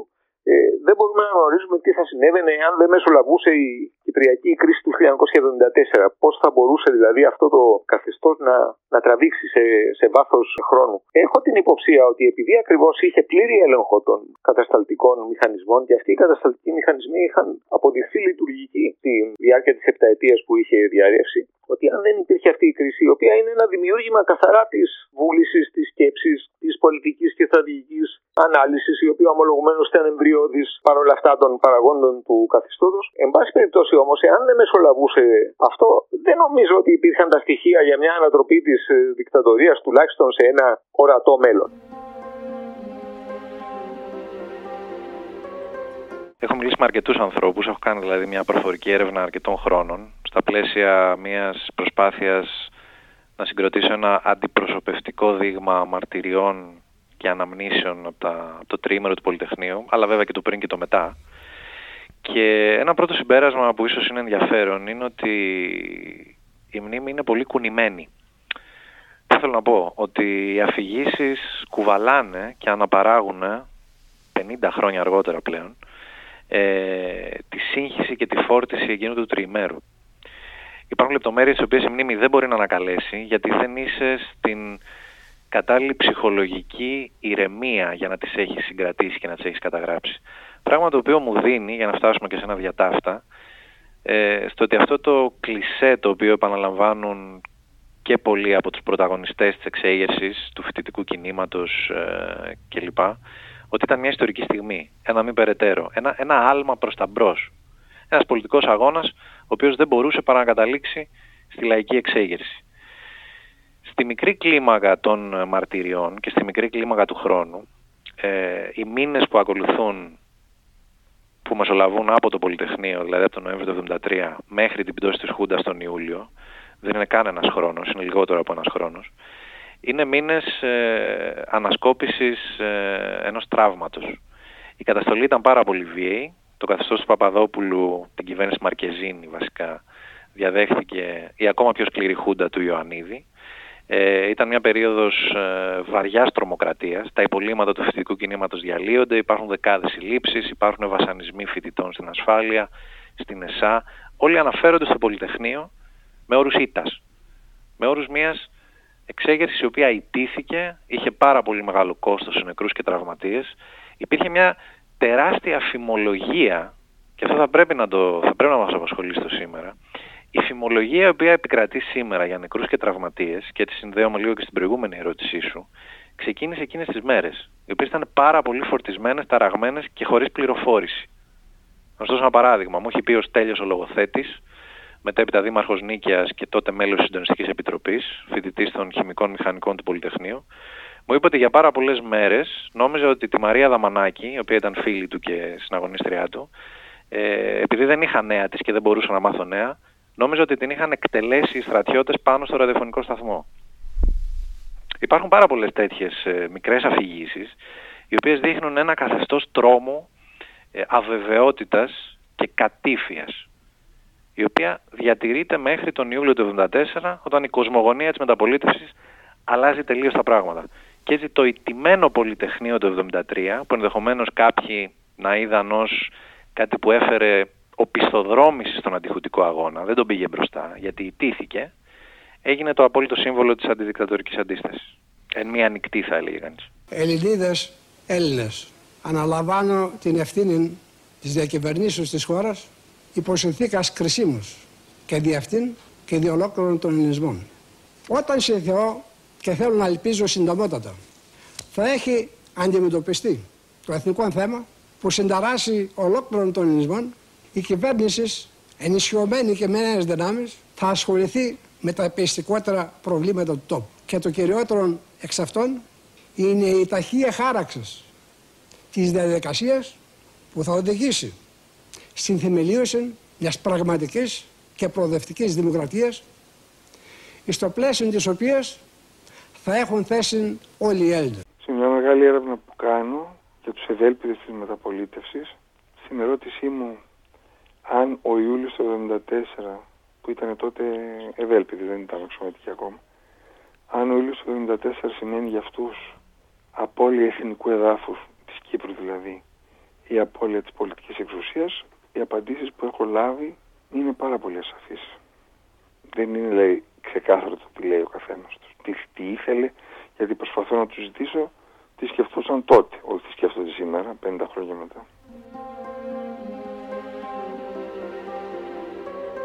Οι οργανώσεις, οι αντιδικτατορικές οργανώσεις, όλες, διαλύονται μετά την πτώση της Χούντας. Ε, δηλαδή ακόμα και οργανώσεις δυναμικής αντίστασης, λίγους μήνες μετά την πτώση της δικτατορίας και την αποκατάσταση της δημοκρατίας, καταλαβαίνουν ότι δεν υπάρχει λόγος να συνεχίσουν τη δράση τους, έχει αλλάξει, έχει πέσει η Χούντα, ε, έχει, έχουν αλλάξει οι συνθήκες, έχει, έχει έρθει η δημοκρατία και άρα δεν υπάρχει λόγος να συνεχίσουν ε, να έχουν την ονομασία αλλά και τη δράση που είχαν τα προηγούμενα χρόνια. Ε, αυτός είναι, ο, θα λέει κανένας, ο γενικός κανόνας. Δηλαδή οι περισσότεροι, η μεγάλη πλειο, πλειονότητα εγκαταλείπει την ιδέα της πολιτικής βίας, αν το θέσω πάρα πολύ γενικά. Όχι όλοι. Δηλαδή υπάρχουν ε, περιπτώσεις ε, που είναι βέβαια δύσκολο να, να μιλήσει αριθμητικά πόσοι είναι αυτοί, που πάντως είναι αρκετά λίγοι, οι οποίοι αποφασίζουν να συνεχίσουν ε, και οι οποίοι θα προχωρήσουν στη δημιουργία των δύο βασικών οργανώσεων ε, του ΕΛΑ και της ε, οργάνωσης 17 Νοέμβρη. Θα πρέπει να υπογραμμιστεί ότι ειδικά αναφορικά με το 17 Νοέμβρη η πολύ μεγάλη διαφορά που χωρίζει τη δράση της από τις ενέργειες δυναμικής αντίστασης. Δηλαδή το γεγονός ότι αφενός μεν λειτουργεί σε, η 17 Νοέμβρη σε συνθήκες κοινοβουλευτικής δημοκρατίας ένα και δύο ε, το γεγονός ότι ε, στρέφεται σε δολοφονίες είναι δύο πολύ κανένας πολύ σοβαρές, πολύ σημαντικές διαφορές που τις διαχωρίζουν από τις οργανώσεις δυναμικής αντίστασης. Άρα υπάρχει εδώ πέρα όχι συνέχεια, αλλά υπάρχει να θα μια, μια πολύ σημαντική αλλαγή, μια πολύ σημαντική διαφορά που κανένας δεν μου μπορεί να την ε, παραβλέψει. Ε, άρα θεωρώ ότι η προσπάθεια να δει κανένας συνέχεια, συνέχειες μεταξύ του 1967-1974 και της δεύτερης περίοδου της μεταπολίτευσης, δηλαδή από το 1974 και μετά, ε, είναι αρκετά προβληματική. Και φυσικά αν η, η δυναμική αντίσταση είχε νομιμοποίηση, εννοώ ότι πάρα πολλοί άνθρωποι αντιλαμβάνονταν ότι ακόμα και αν δεν συμφωνούσαν με τη χρήση ε, βίων μέσων, αντιλαμβάνονταν και δικαιολογούσαν τη δράση των οργανώσεων δυναμικής αντίστασης, επειδή ακριβώς στρεφόταν εναντίον ενός ε, αυταρχικού δικτατορικού καθεστώτος αυτό δεν μπορεί κανένας να το ισχυριστεί για την, περί- για την περίπτωση της 17 Νοέμβρη δεν είχε και νομιμοποίηση ε, και αυτό θα δει κανένας ήταν ε, ε, ε, γινόταν όλο και πιο έντονο όσο συνέχιζε τη δράση της και, τις, και τις δολοφονίες. Άρα και θεωρητικά αλλά και μεθοδολογικά είναι δύο, ε, δύο διαφορετικά, δύο ξεχωριστά κεφάλαια θα λέει κανένας ε, ε, στην, ε, στην ιστορία της χώρας μας. Από εκεί και πέρα όμως αυτό που κανένας θα πρέπει να προσθέσει είναι ότι πάρα πολλοί ε, αγωνιστές, αντιδικτατορικοί αγωνιστές που συμμετείχαν στη δυναμική αντίσταση, ε, δυστυχώς στα χρόνια της μεταπολίτευσης ε, ε, στοχοποιήθηκαν ως ε, μέλη ε, τρομοκρατικών οργανώσεων και ειδικά της ε, 17 Νοέμβρη. Και πάρα πολλοί δηλαδή αντιδικτατορικοί αγωνιστές, τα λεγανένας ε, ανακρίθηκαν, ε, ταλαιπωρήθηκαν, δυσφημίστηκαν ως μέλη, ως ηγέτες, ως στελέχη της 17 Νοέμβρη, κάτι που οδήγησε, ε, και αυτό είναι ε, αρκετά σημαντικό να, να το πούμε, ε, στο αυτοί οι άνθρωποι να νιώθουν αρκετά, θα λέει κανένας, αμήχανοι σχετικά με τη δράση τους ε, στα χρόνια της Χούντας. Δηλαδή το γεγονός ότι βρέθηκαν στο στόχαστρο των μηχανισμ... κατασταλτικών μηχανισμών ε, ε, στη μεταπολίτευση τους ε, εξανάγκασε στην ε, σιωπή όσον αφορά τη δράση τους στα χρόνια της δικτατορίας και άρα ε, φτάσαμε στο, στο παράδοξο, ε, στην παράδοξη κατάσταση άνθρωποι που αγωνίστηκαν κατά της Χούντας να μην μιλούν για αυτό γιατί θεωρούσαν ότι ήταν επικίνδυνο για αυτούς να μιλάνε γιατί βάζανε βόμβες ε, στα χρόνια της Χούντας.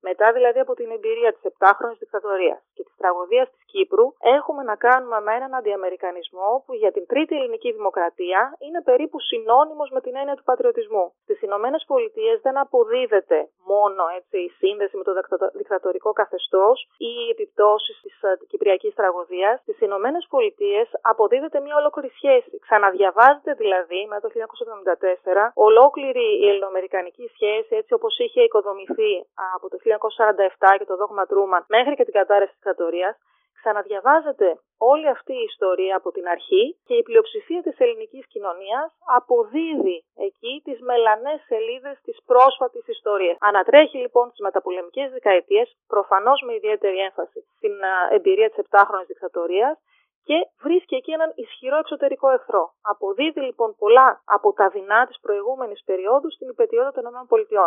Συνεπώς, τα πρώτα μεταπολιτευτικά χρόνια έχουμε έναν αντιαμερικανισμό ο οποίος είναι γενικευμένος και ο οποίος δεν περιορίζεται πια στο ακροατήριο της αριστεράς ούτε καν της κεντροαριστεράς. Έτσι. Είναι κομμάτι και της α, πολιτικής ρητορικής του δεξιού χώρου. Γίνεται αν θέλετε ένα σημείο συνένεσης. Για κάποια χρόνια είναι κομμάτι ε, μιας νέας εθνικής αφήγησης, η οποία είναι συμπεριληπτική, έτσι, γιατί το μεγαλύτερο μέρος της ελληνικής κοινωνίας συγκλίνει σε μια τέτοια ερμηνεία. Σε μια ερμηνεία γύρω από το ποιος έφτεξε και είχαμε αυτή την εξέλιξη. Πώς φτάσαμε δηλαδή στο 1967, πώς φτάσαμε τελικά στην κατάρρευση της δικτατορίας, πώς φτάσαμε στην τουρκική εισβολή και κατοχή της Κύπρου.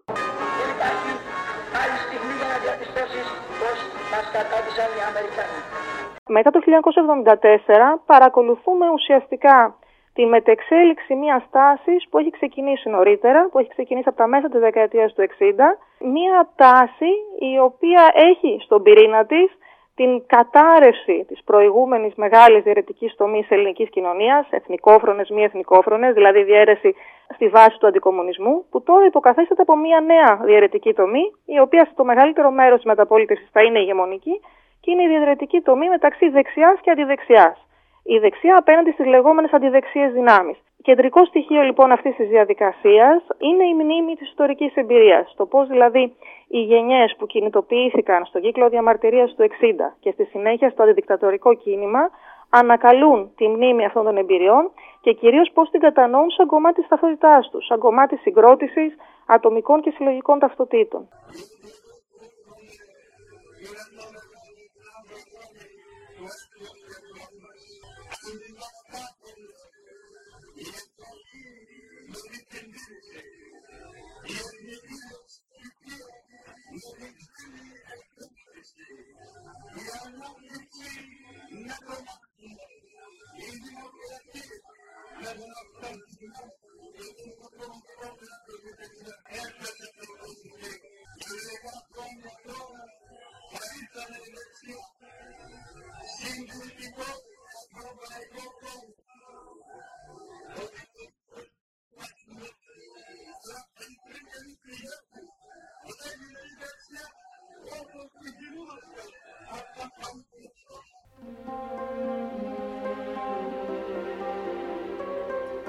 ήθελα να πω κάτι σχετικά με τον όρο γενιά του Πολυτεχνείου, είναι μια φράση η οποία έχει γίνει κυριολεκτικά σλόγγαν στο δημόσιο λόγο και προσδιορίζει σε πολύ μεγάλο βαθμό τον τρόπο με τον οποίο μνημονεύουμε αυτά τα γεγονότα και κάθε χρόνο στην επέτειο. Τι σημαίνει ο όρος γενιά Πολυτεχνείου, ποιο είναι το ιστορικό υποκείμενο, ποιοι ήταν αυτοί οι άνθρωποι και πώς εντοπίζεται στον ιστορικό χρόνο αυτή η γενιά; Υπάρχουν οι πολιτικοί φορείς, οι ιδεολογικοί φορείς αυτής της εξέγερσης του Νοέμβρη του 1973, το τότε φοιτητικό κίνημα, οι φοιτήτριες και οι φοιτητές, η πολιτικοποιημένη μερίδα που πυροδότησε το γεγονός της εξέγερσης.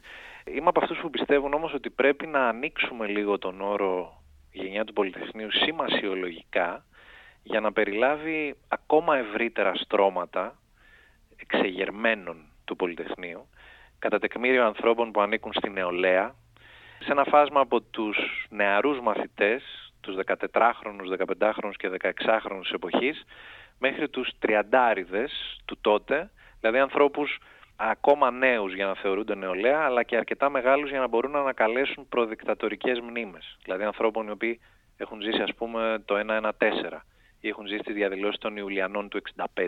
Ειδικά όμως για το κομμάτι που αφορά τη μαθητική νεολαία, τους 15χρονους και 16χρονους, που προσήλθαν στο Πολυτεχνείο κατευθείαν από τα σχολεία και τα φροντιστήρια χωρίς να έχουν καμία πολιτική συνείδηση ή τουλάχιστον ήταν υποδιαμόρφωση και πολλοί από τους οποίους μπορεί να είχαν κατέβει, γιατί να το κρύψουμε άλλωστε, ακόμα και για χαβαλέ. Γι' αυτό στο Πολυτεχνείο και αυτή η έντονη μνήμη της καταστολής, των συγκρούσεων, των νεκρών, της κατάληψης, υπήρξε η αρχή της πολιτικής του συνειδητοποίησης.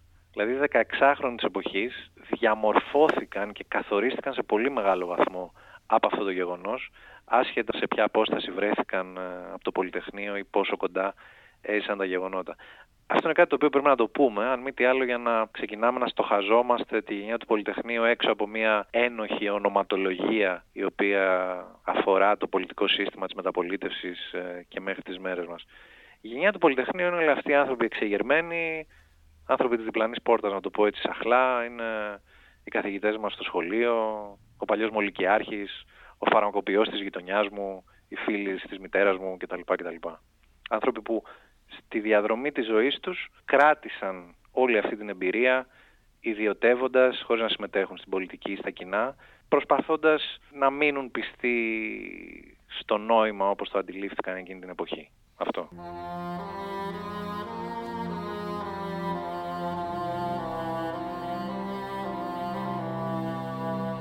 Τελευταία και με αφορμή την πεντηκονταετία υπάρχει ένας αναστοχασμός πάνω στο τι είναι το Πολυτεχνείο για τη μεταπολίτευση. Νομίζω ότι φεύγουμε πια και από τις εξειδανικεύσεις και από τις αρνήσεις για το φαινόμενο. Το Πολυτεχνείο με κάποιο τρόπο έρχεται να συνοψίσει πολλά από τα αιτήματα της δεκαετίας του 60 έτσι όπως μεταβολίστηκαν μέσα από την υπερβολική πολιτικοποίηση. Και με κάποιο τρόπο και η επανάληψή του, η επανάληψη των εορτασμών που κρατάνε 50 χρόνια και παραμένουν πολύ σημαντικοί, δεν έρχεται μόνο να μιλήσει για το τι έγινε στις 15, 14, 15, 16 και 17 Νοεμβρίου στη Βατισίων και γενικά στην Αθήνα ή και όπου αλλού υπήρξαν εξεγερσιακά γεγονότα, έρχεται να μιλήσει και για μια γενιά που είναι η πρώτη γενιά ανθρώπων που δεν γνώρισαν τον πόλεμο. Αυτοί είναι οι φοιτητές του 1970. Είναι άνθρωποι που γεννήθηκαν μετά τον πόλεμο, που δεν έχουν την εμπειρία, δεν έχουν συνυπάρξει με τον πόλεμο τα σώματά τους.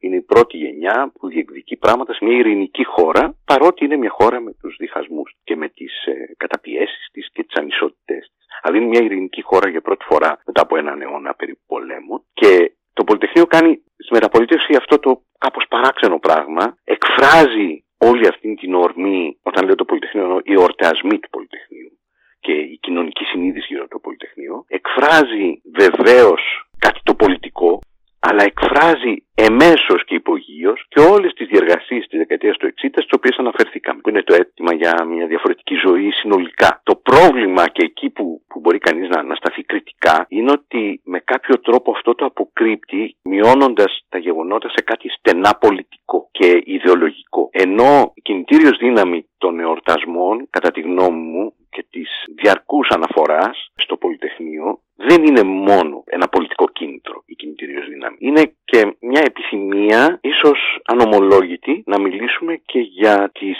πιο σε εισαγωγικά ελευθεριακές ή και φιλελεύθερες αγωνίες των ανθρώπων του τέλους της δεκαετίας του 60. Τώρα, πάνω στο Πολυτεχνείο της δεκαετίας του 60, του 70, του 80, του 90, του 2000, του 2010 έρχονται και εγγράφονται κυρίως αριστερές αλλά όχι μόνο προβολές για τον εαυτό μας. Πώς θέλουμε να είμαστε. Όχι μόνο πώς θέλουμε να θυμόμαστε τον εαυτό μας αλλά πώς θέλουμε να είμαστε και τώρα. Σε μεγάλο βαθμό παίζει το ρόλο του ταυτοτικού διάβλου του ταυτοτικού καταλή πρέπει να αντικαθρευτείς στο Πολυτεχνείο για να αποκτήσεις μια κάποια ταυτότητα νεανική, αμφισβητησιακή, εξεγερσιακή, αριστερή, αλλά όχι μόνο. Και ίσως αυτό είναι και η εξήγηση για τη μακρά διαιώνιση αυτής της παράδοσης των εορτασμών. Ταυτοχρόνως το Πολυτεχνείο έχει γίνει και μια ημικρατική γιορτή. Είναι μια ενδιαφέρουσα περίπτωση όπου το κράτος δεν την καθιερώνει ως εθνική γιορτή αλλά της δίνει ένα στάτους και μια ιδιαιτερότητα. Και είναι και ένα σημείο συνάντησης ακριβώς της κρατικής αποδοχής και της αντισυστημικής και αντικαθεστοτικής λειτουργίας. Από το 1975, από το 1974 μέχρι και σήμερα. Συμβαίνουν και τα δύο. Συνεπώς είναι ένα σίγουρα πλούσιο γεγονός αυτό. Και ένα πλούσιο γεγονός που δεν είναι γεγονός που συμβαίνει μια στιγμή, είναι ένα γεγονός διαρκείας.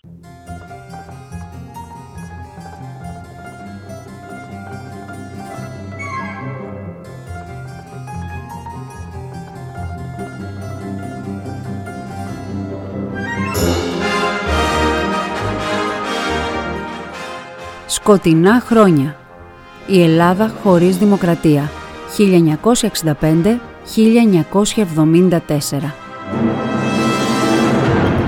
Ένα ιστορικό ντοκιμαντέρ του Radio Me. Επιμέλεια Γιάννης Χαραλαμπίδης.